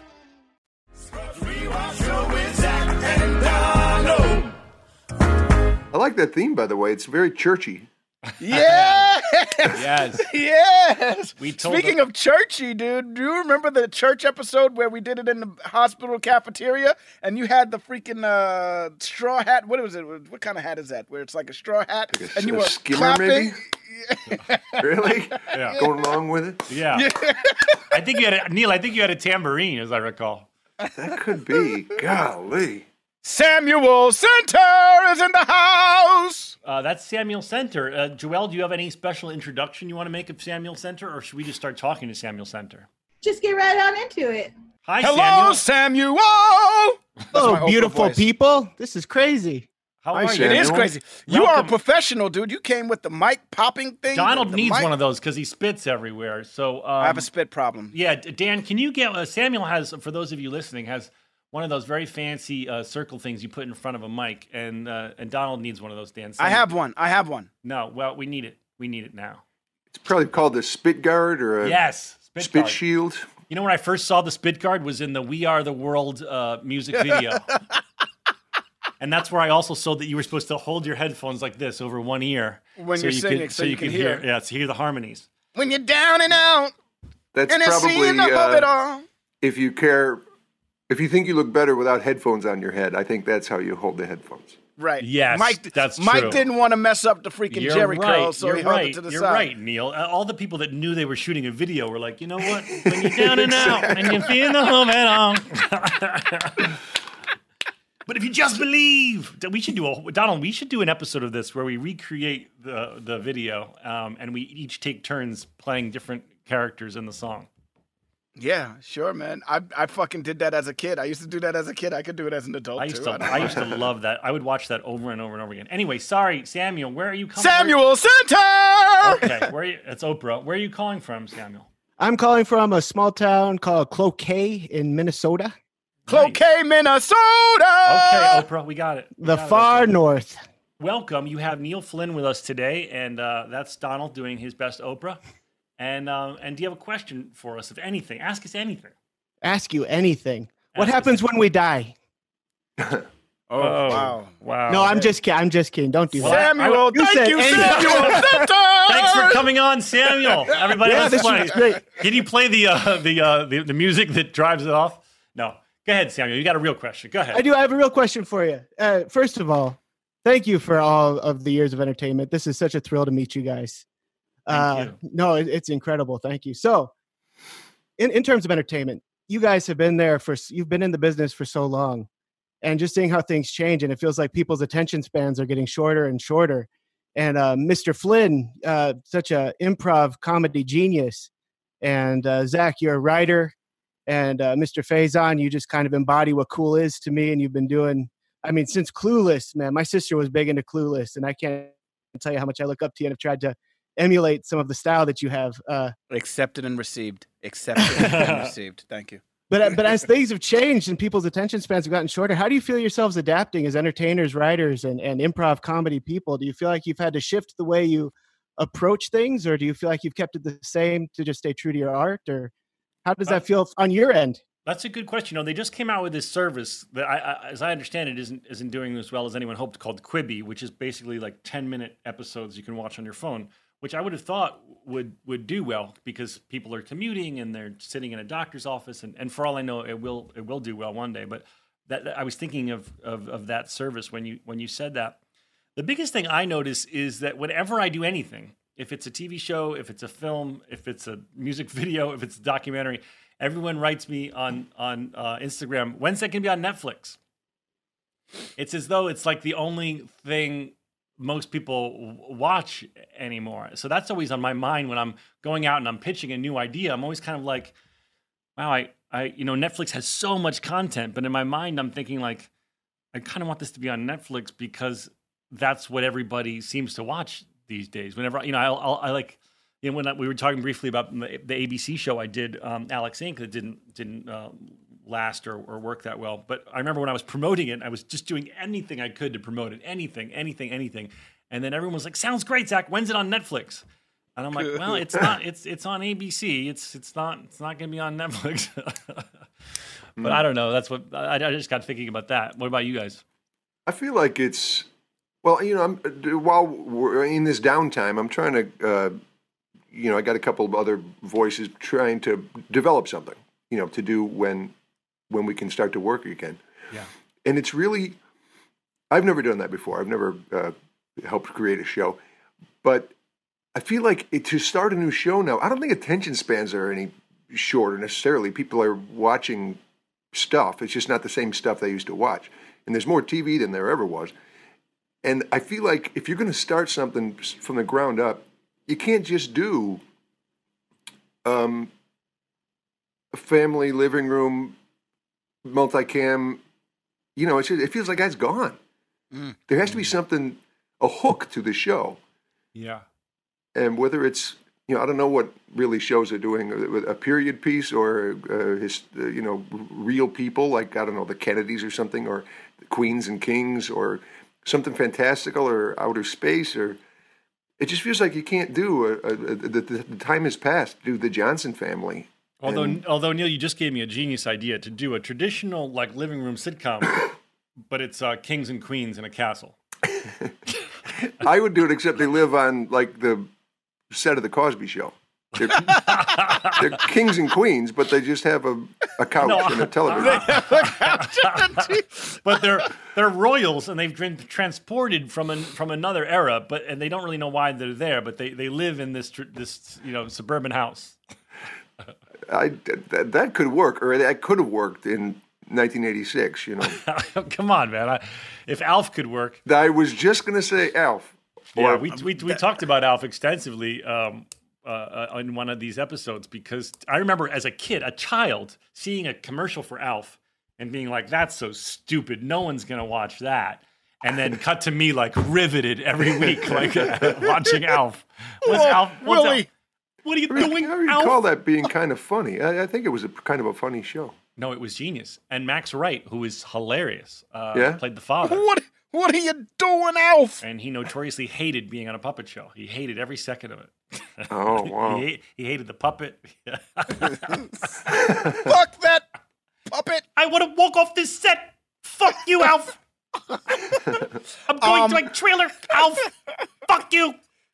This is a true story. Alf the puppet was actually my sleep paralysis demon from like age three to ten. Whoa, whoa, whoa! Slow down. Slow down. Slow down. Hold on now. Slow Hold down. on now. I didn't see Sleep Paralysis Demon. What's it about? I have all their music. What is um, what is a sleep paralysis demon for those of us who don't know? All right, so sleep paralysis is like this condition where you're, you know, dead asleep, and you, and if I'm sure, you know, if you don't know, uh, there's chemicals in your body that release to paralyze you while you're sleeping, so that you don't get up and run while you're dreaming. Right. Um, there's things, there's a phenomenon that can happen where you achieve consciousness, but you're still paralyzed by those things that are keeping you sleeping. And uh, I happen to get that, and have since I was a really little kid. And typically, for whatever reason, whatever you want to say about the human condition or whatever, uh, when people are stuck in this, they go to a very dark space, and usually they see something really uh, ugly or terrifying. And this, I mean, it could be anything. It could, can be a literal. So, so people call them their sleep paralysis demons. And Alf was literally mine. There was a commercial on TV where Alf uh, pressed his face against the glass. It was probably from like the premiere episode. Yeah. And when I was eight years old, I, I think specifically, anytime I would get in the sleep paralysis state, there would be Alf at the edge of my, my bed. Wow, Like were you pressing his face. Terrified? Oh, I mean, yeah, it- yeah, It's a yeah. frightening thing. And was Oh, Alf he- saying anything to you, or was he was just he was just him up against the glass at the foot of your bed? Yeah, it was just him against the glass. I don't know, man. Do do you still have uh sleep paralysis a sleep paralysis demon now? yeah. And is it still Alf? Is it still Alf? No, now it's just uh now it's just just um I was gonna say something, but I won't. no, now it's uh it's actually a guy in a suit. Okay. Wow. Wow. Wow.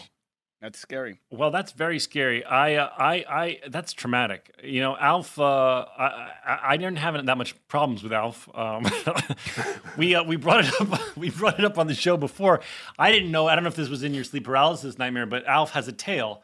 Um, we learned uh, Neil because uh, I had the stuffed animal for Alf, and I was a child. And what I would do is I would take the Alf tail and I would tuck it through its legs and close his legs to give him a giant erect Alf penis. Mr. Braff, you've changed my life in many ways. And now I want to thank you because now my sleep paralysis Alf is going to have a big old tail penis when he comes to my bed. so thank you for that. Now, Sam, I'm going to feel so bad if it goes back from man in suit to Alf with an Alf erection. I, I apologize, but maybe you'll be able to laugh at him. Just point and laugh at him. Maybe he'll he'll dissipate. I'm not sure I understood the question. I thought you were asking like how to how we He was saying, in, now that in his opinion, uh, and, and in, in an opinion of others, uh, things are getting shorter and shorter for short attention spans.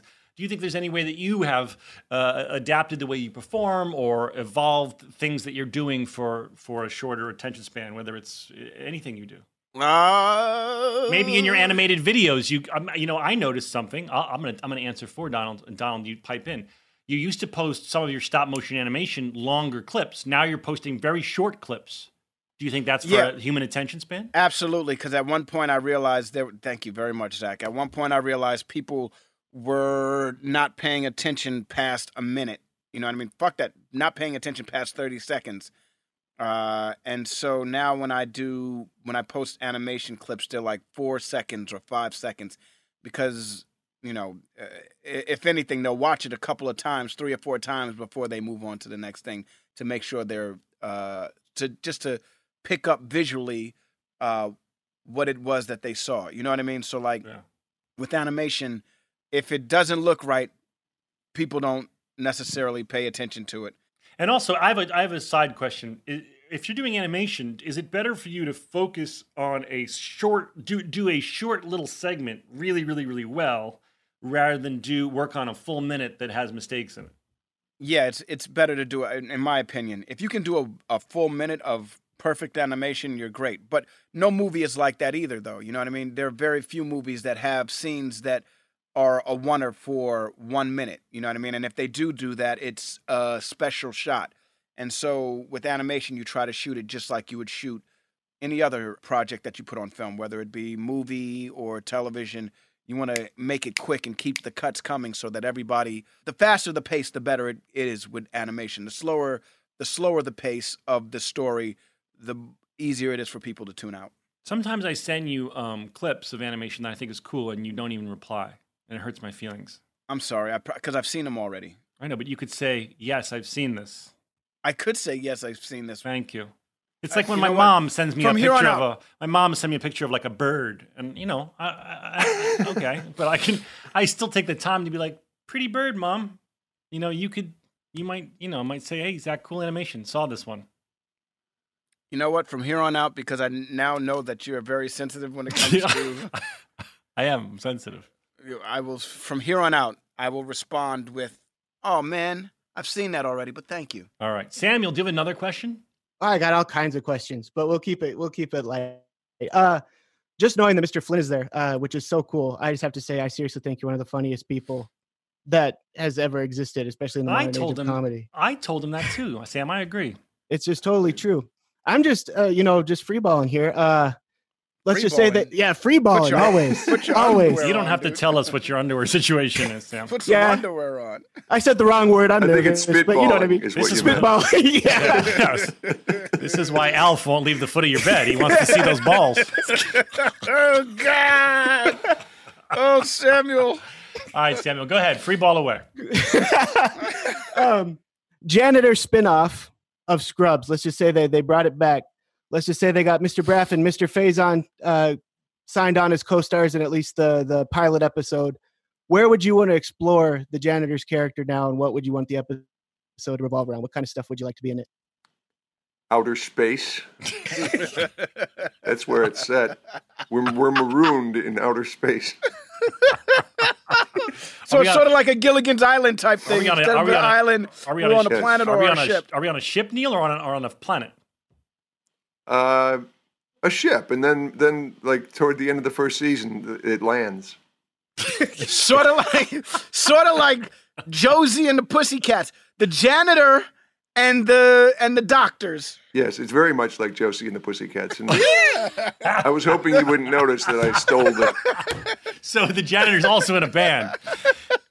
Yeah, we're all musicians. Yeah. Now, Neil, Neil, you, you joke, but I would watch this show. I mean, not, not you don't necessarily steal the character from Scrubs, but you could be the, your character is a janitor on a on a spaceship, which is a character you never see.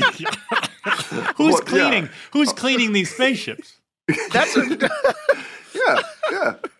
That's funny. Yes. Donald, you watch so much sci-fi. Have you ever seen anyone cleaning up inside any of those ships? no, never. Not even the Millennium Falcon, which is the dirtiest spaceship in the galaxy. yeah, no in- one's ever inside or it. out. No one does any maintenance. Never, ever.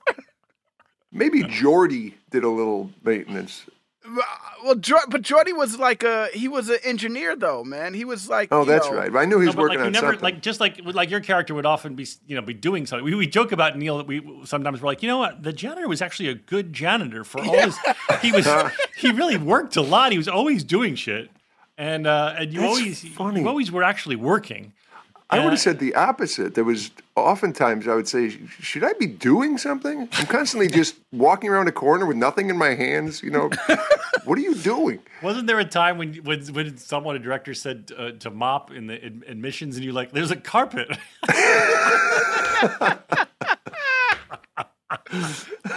That's funny. I don't remember that.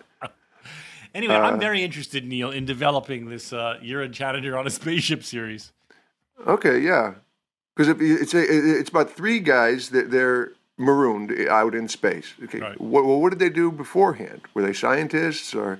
They were on a mission. Uh, Donald and I were, were the astronauts. Well, two guys were on a mission, and one guy was cleaning the ship for them. No, no, no, no. Donald, and, no, Donald, no, Donald. That's yeah, what it was. Yeah, yeah. That's what it Donald and I are on a mission, and part of this mission, because there's been a lot of complaints about cleanliness in spaceships, they sent along a, a member of the janitorial staff to keep the ship clean while they're on their mission. Right. And then once it once it crashes or whatever, the status, you know, the the the, the, the totem pole is scrambled. Yes. Right. Well, yeah. now the big you're- scientists, you know, are scared shitless, Like, and the well- janitor's like, I can handle this. You guys, follow my lead. Yeah, the And janitor. So the janitor becomes the captain. yes, and maybe maybe Donald and I are injured, so we can't really do much. But the janitor takes over. no, well, we don't have to be injured. We just have to be like kind of like not really good with other things other than piloting like and science. no survival skills whatsoever. Yeah, whatsoever. Right. That's good, Neil. So Neil's character is like not only was he uh, working for a custodial staff, but he was an amazing survivalist. And Donald and I don't know anything about how to survive on this random planet.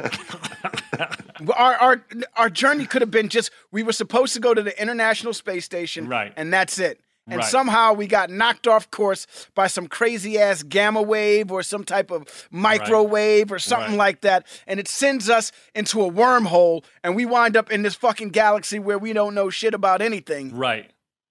but and don't know how to survive other than if we were to be, you know, on an International Space Station. And Neil Flynn, The janitor. janitor, Hey, you know what? I just thought of something. What's didn't up? didn't Star Trek they, they they went to different planets and stuff, right? yes. They they never wore helmets or suits. Those Ever. Uh, they had oxygen in those. Those all those planets had oxygen. They were all life supporting planets. Yeah. Right, apparently. I'm, I imagine No. they made that decision early on. well, I I imagine, like you said, with the uh, headphones not looking good, I'm sure that uh, what's his name, Captain Kirk, was like, "You're not putting a helmet on this head." right. Yeah, Shatner yeah. was like, "No way, you see this? You see this? No way." Shatner.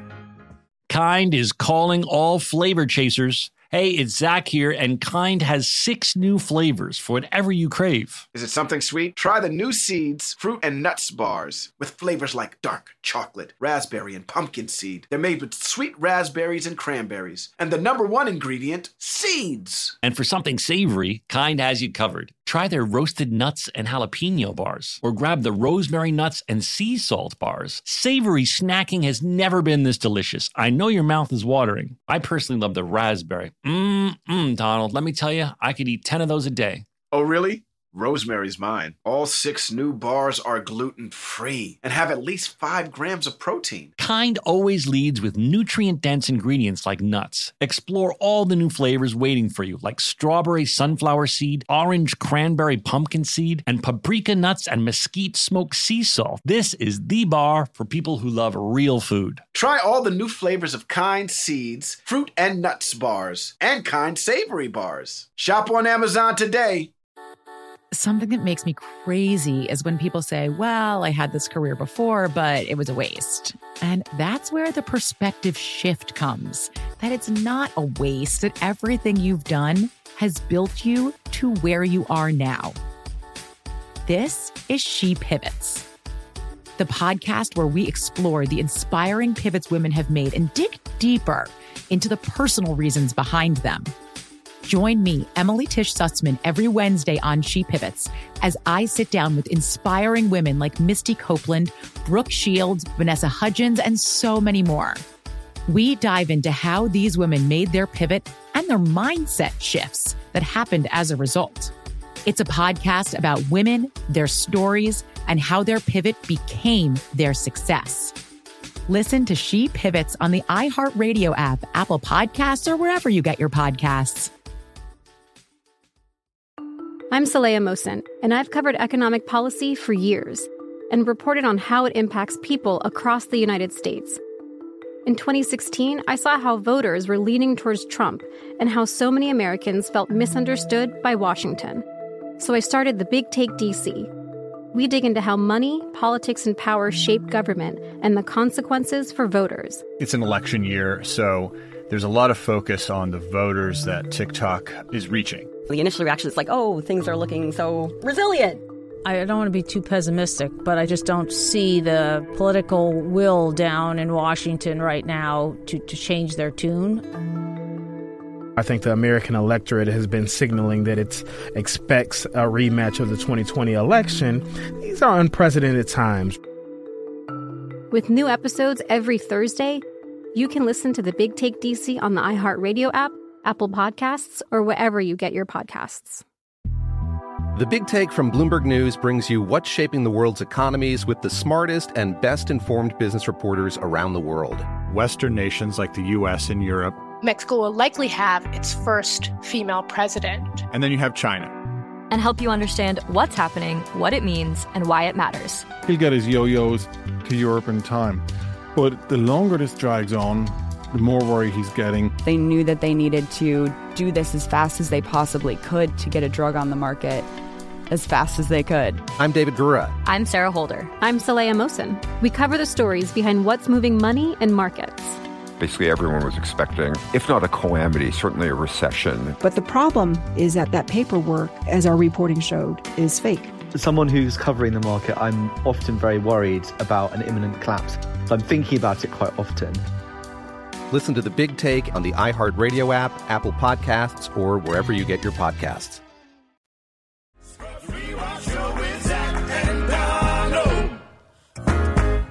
Uh, yeah, so that's the idea. Joelle, will you produce?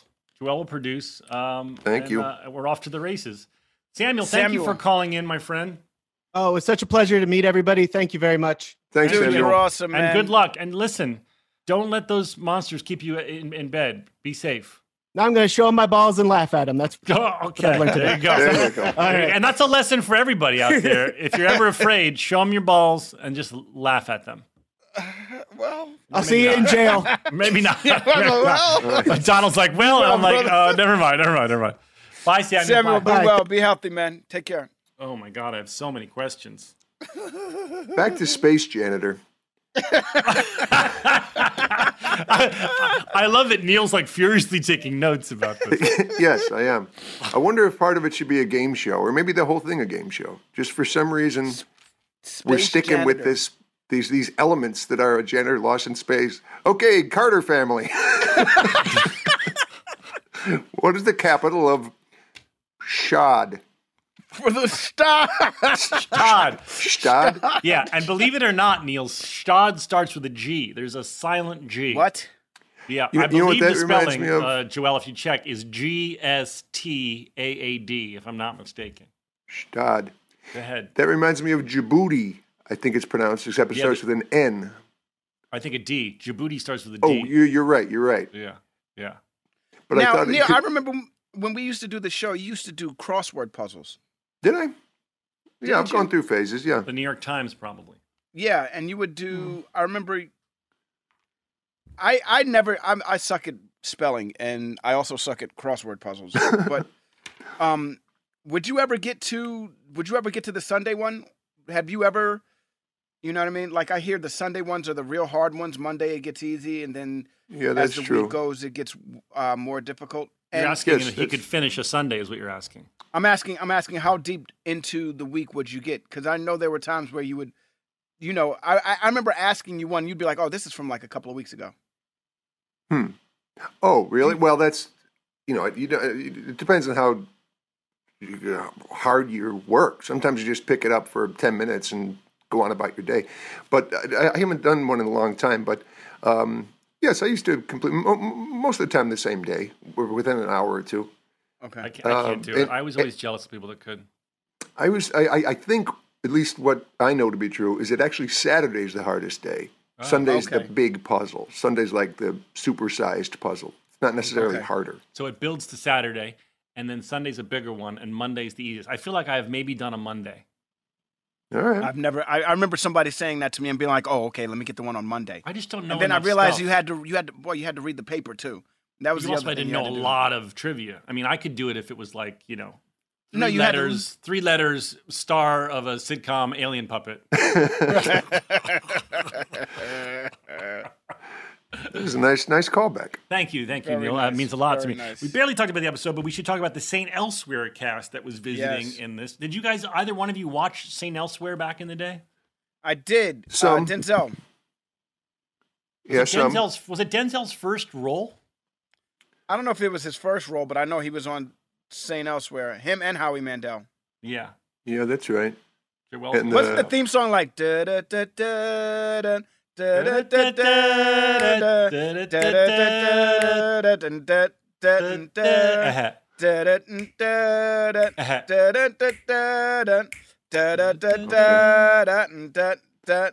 Something like that. Yeah. That sounds very familiar. I visited yeah. the set once. I, my parents watched it. I believe it was Bruce Paltrow, um, Gwyneth Paltrow's father, who was a very big showrunner then, who produced it uh, uh, with others. And um, my dad knew someone. We were visiting LA, and my dad knew someone. We got onto the set. It was like the first like real big TV set. Interestingly, I, I'm thinking about this out loud. The first real set I ever visited was uh, was a hospital set, which was St. Elsewhere.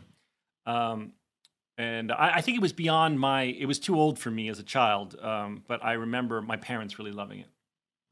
Uh, Joelle just told me that Denzel made his feature film debut in the comedy A Carbon Copy, and um, and then he was that was eighty one, and then he was cast in the uh, so it's the second part probably. Um, um, and he was on he was on St. Elsewhere eighty two to eighty eight. That'd be cool to go back and watch a young Denzel on on that show. Well, he's ba- the crazy thing is he's barely on the show. Like Oh, he was really? one of the Yeah, you know, they didn't use him a lot on the show. Uh and which was which turned out to be great for him because he would be able to go and do movies instead of, you know what I mean? They were like, "Well, you're not on the show this week." And he'd be like, "Oh, okay. Well, there's this dude doing this project. I, you know, I'm going to sign on and do it then."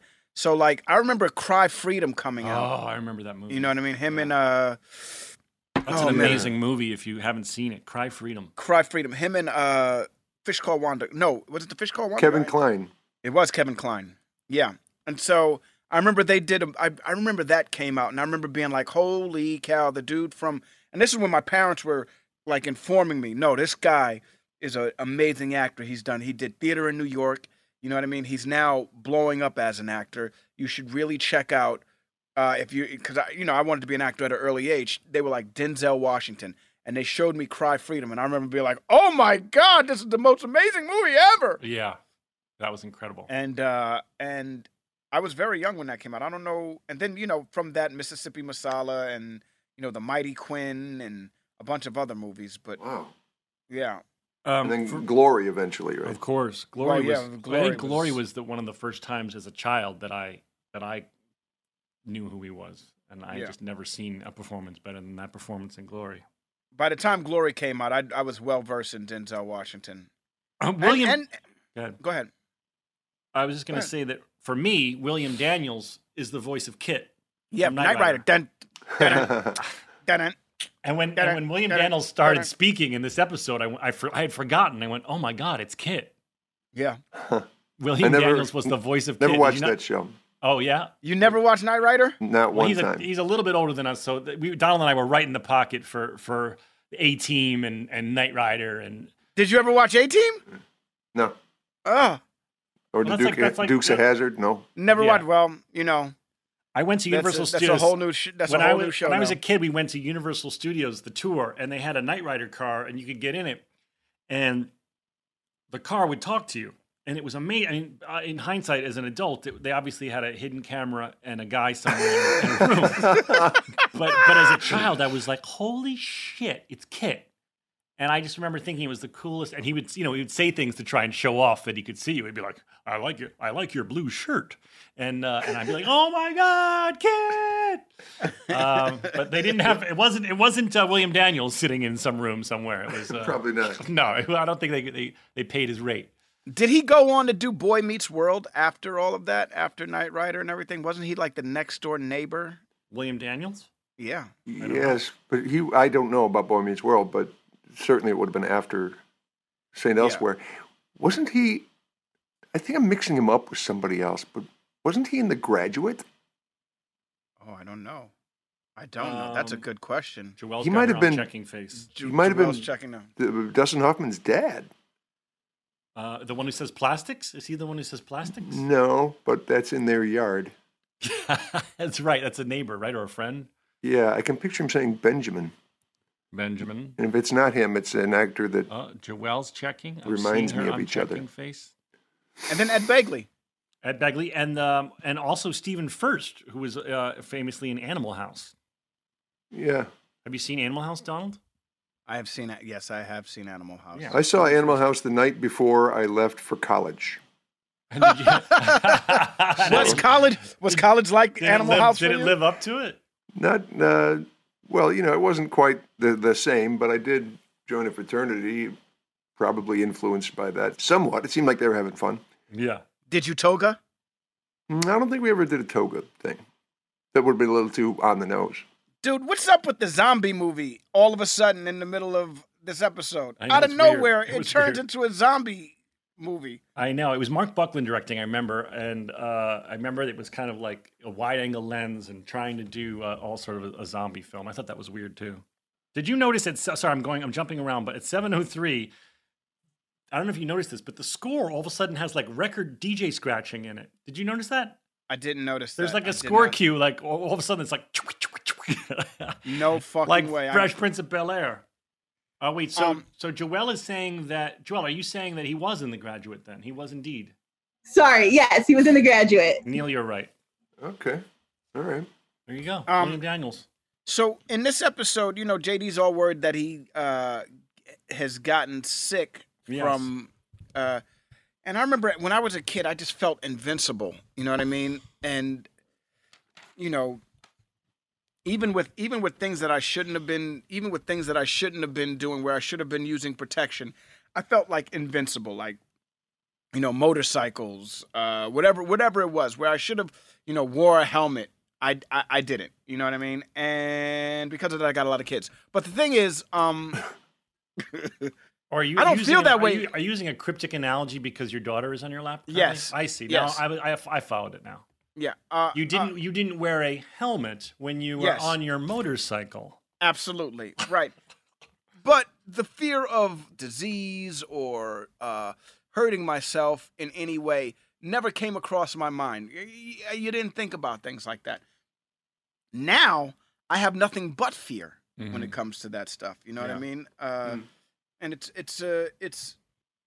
I, I I I- I noticed that I've because of the situation that we're in and you know because of isolation and and quarantine and everything like that i i treat people a lot differently because of that and uh ted the lawyer does that to jd at one point where he's like he's trying to play it off where he is you know uh, things will be fine and then he's like hey don't you want your pen back jd's like don't you want your pen back and the law and ted's like you know keep it Yeah.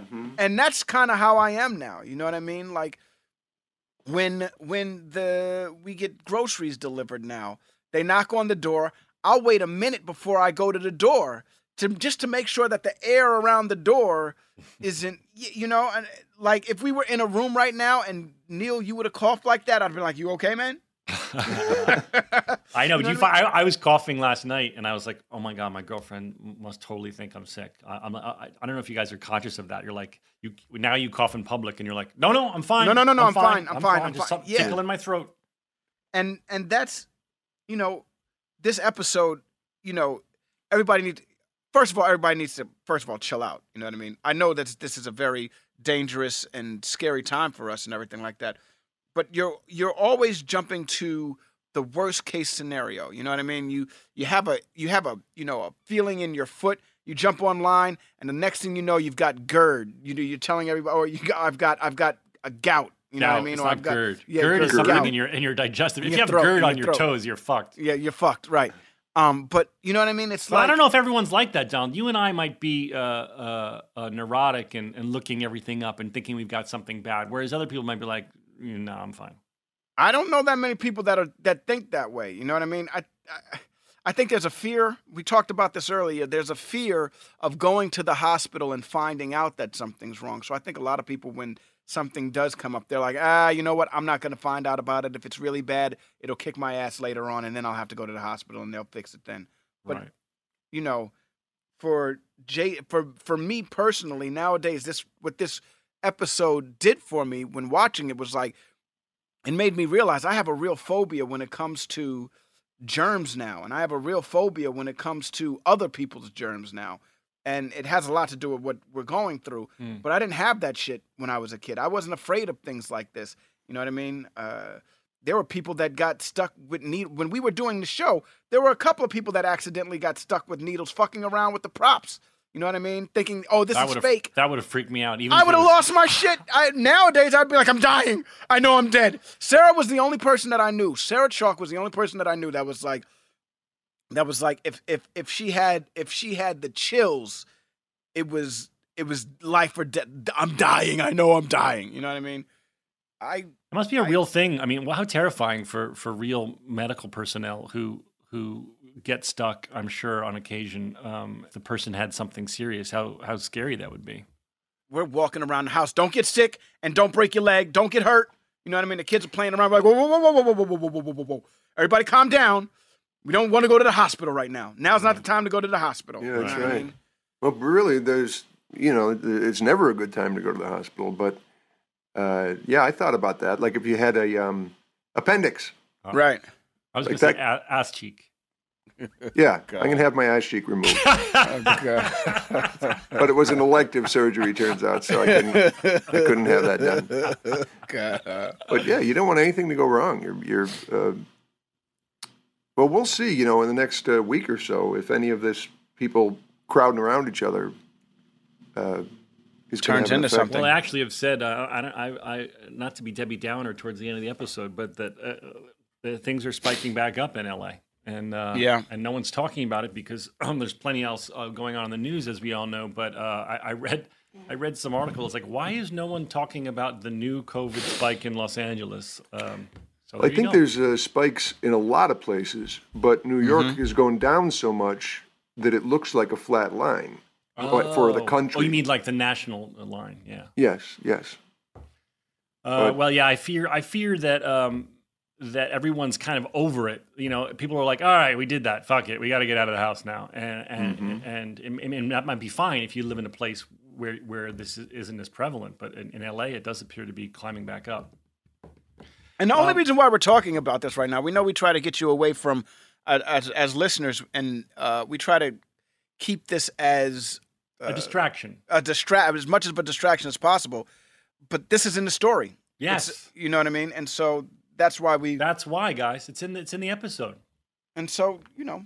what about Scott Foley being left? I mean, listen, and Joelle, please weigh in as the, the only female on the panel. But Scott Foley, Scott Foley being left alone by Sarah, standing there with his roses, it just felt a little like just so mean. I mean, with Elliot, she found love.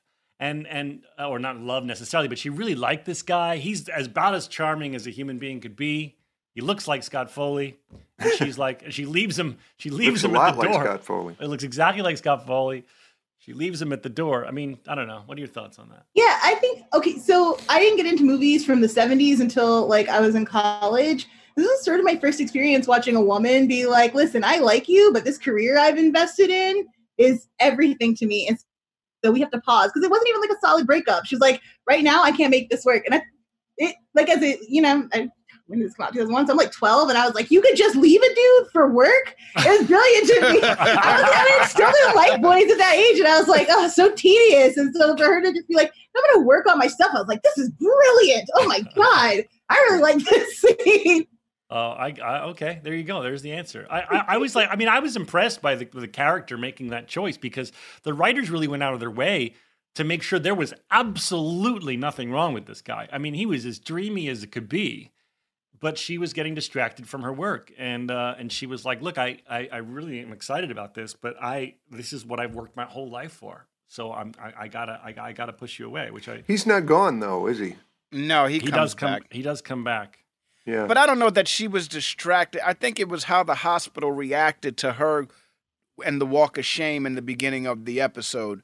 I think that was more of a reason for her to break up with, you know, Elliot is very worried about what everyone thinks about her. That's what the character. That's how the character is. You mm-hmm. know, she, you know, she even says in the beginning, ninety nine percent of my life is me trying to impress my dad. You know what I mm-hmm. mean? And and so I think when the walk of shame thing happened and everyone made fun of her, I think that's that's you know it sent her down the rabbit hole. and she spiraled, and that's why. But I think it was also up- it wasn't just that Donald. She you know Kelso's like grilling her and she doesn't know the answers to to questions at rounds, where she always does. And then she starts getting in her head. At one point, she's like, uh, she can't think of something. And I'm like, I, I turned to her. I'm like, come on, you know that. She just Yeah, she's tired think- maybe because she was up all night playing schoolgirl.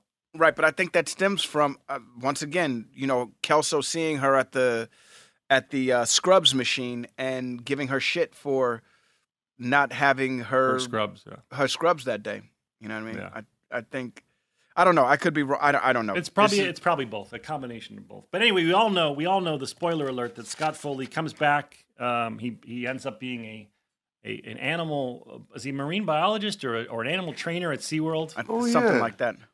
But what a great scene that was, though, too, man, where they break up because it looks like it's going one way, you know, and it, the mis- there's a great misdirection, right? You know, she breaks. She kind of you see her breaking up with him earlier in the script where he comes to visit her, and she's like, and he's doing all the right things, and she's getting pissed off that he's doing all the right things, and then she comes out at the end and it seems like she's gotten over all of the all of the BS that she was holding on to because of her walk of shame situation.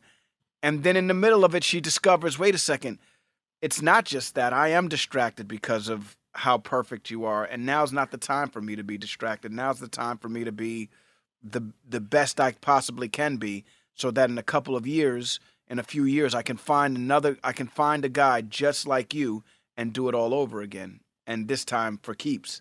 And I feel and I the the way they both play the scene is perfect because it really does feel like uh, Sean is hit by a Mack truck because he doesn't see it coming. You know what I mean? He sees it as okay, she had a bad day. I'm going to bring her flowers and cheer her up. Yeah. And now she's walking back into the hospital, and I'm standing here with a dozen roses.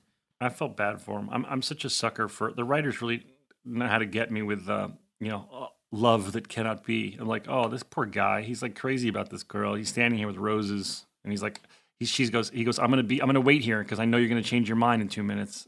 And she's like, I hope so. And then she doesn't. He's just. And then he trashes the roses. Well, do you think he trashes the roses or he leaves them and people just walk all over him? I couldn't just figure that out. Yeah, I just I thought of that. When I first saw the roses, I thought, eh, come on. That's a little bit of a hissy fit. Yeah. like he was jumping up and down on me. yes, yes, stomping on him. But the the only reason I know that he doesn't disappear, eh, well, come to think of it, oh no, the last episode, I guess, of season one is somebody's wedding. Is it Turk and Carla? No, we don't get married until season three, I think, Well, then, or I the end of season two. when we were shooting that episode, he was there In the last episode of the season at your wedding. Yes. Ah. Was that was he at Elliot's so many, date? there's some- you know, there's so many don't know. fans right now that know the show better than us. They're like, "You idiots! He's in episode da da da da da da, and this one and this one and this one," but we don't know. Oh yeah, Yeah, let's- good. sure, let's ask- let's ask the wiki guy. All right, so Neil, we have this guy. His name is um, Trevor. guy. Trevor Wiki. Um, we have a question. How many more episodes is Scott Foley in, and was he? Did he attend Donald and Carla's wedding? Hey guys, Scott Foley appears in 12 episodes over seasons 1, 3, and 8, including Turk and Carla's wedding reception in the season 3 finale. All right, we got to wrap this up, guys. We've been Neil. I'm sorry to keep you so long. We've been going an hour and 45, six minutes. Um, It's okay. I enjoyed it. I hope it. you had a good time just shooting the shit with us. We miss you. You We may- miss you big time. We'd love to have you back too. If you ever want to come back and hang out with us, Yes, you're please. more than Yeah, I will, because this was fun, but I thought we would talk about me more.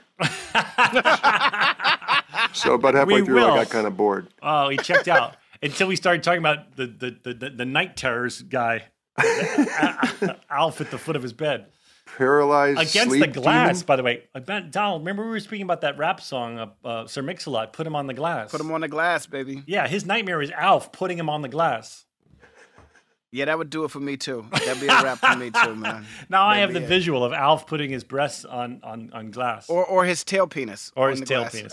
On that note, uh, thank you everybody for listening. Uh, we really appreciate it. Um, uh, follow Donald uh, and I on Instagram, especially Donald because he doesn't have as many followers as I. He's very upset about it.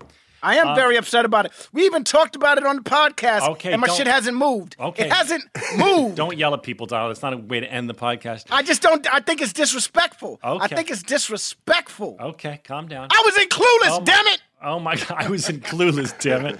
Uh, you guys follow Donald and also please rate our podcast. Give us, you know, when you get out of an Uber and they're like five stars, five stars. Give us five stars because apparently that means something uh, in the podcast world.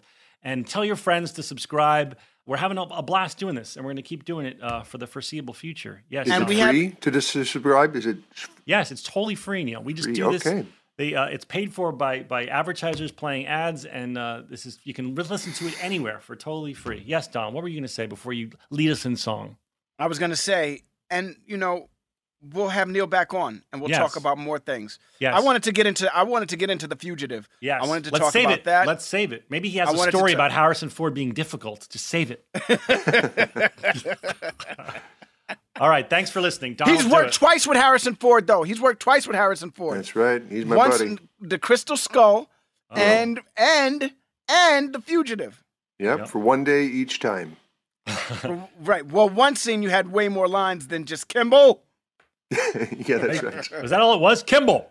Yeah, it was more in the script. Not not much more, but it was. I was wondering which take they would use when I saw the film. I wonder when I'm saying now, now back up, come toward me, let me see your hands, you know all that stuff. and I see the movie and it's Kimball bang. they just cut straight to me being Well, shot. Neil, you're in. You're in a, uh, what I consider a classic. So that's just cool to me. In, in It is a really good movie. It's a great. It I, just, is, I right? recently rewatched it, and it's so it good. It holds up. oh, it holds does hold up. It's so Yeah. good. All right, It's Donald, so lead us in song. You got mad last time when I did it. I want Neil to do it. Neil, can you just go five, six, seven, eight, real quick? Yeah. Five, six, seven, eight. Stories about a show we made about a bunch of docs and nurses and a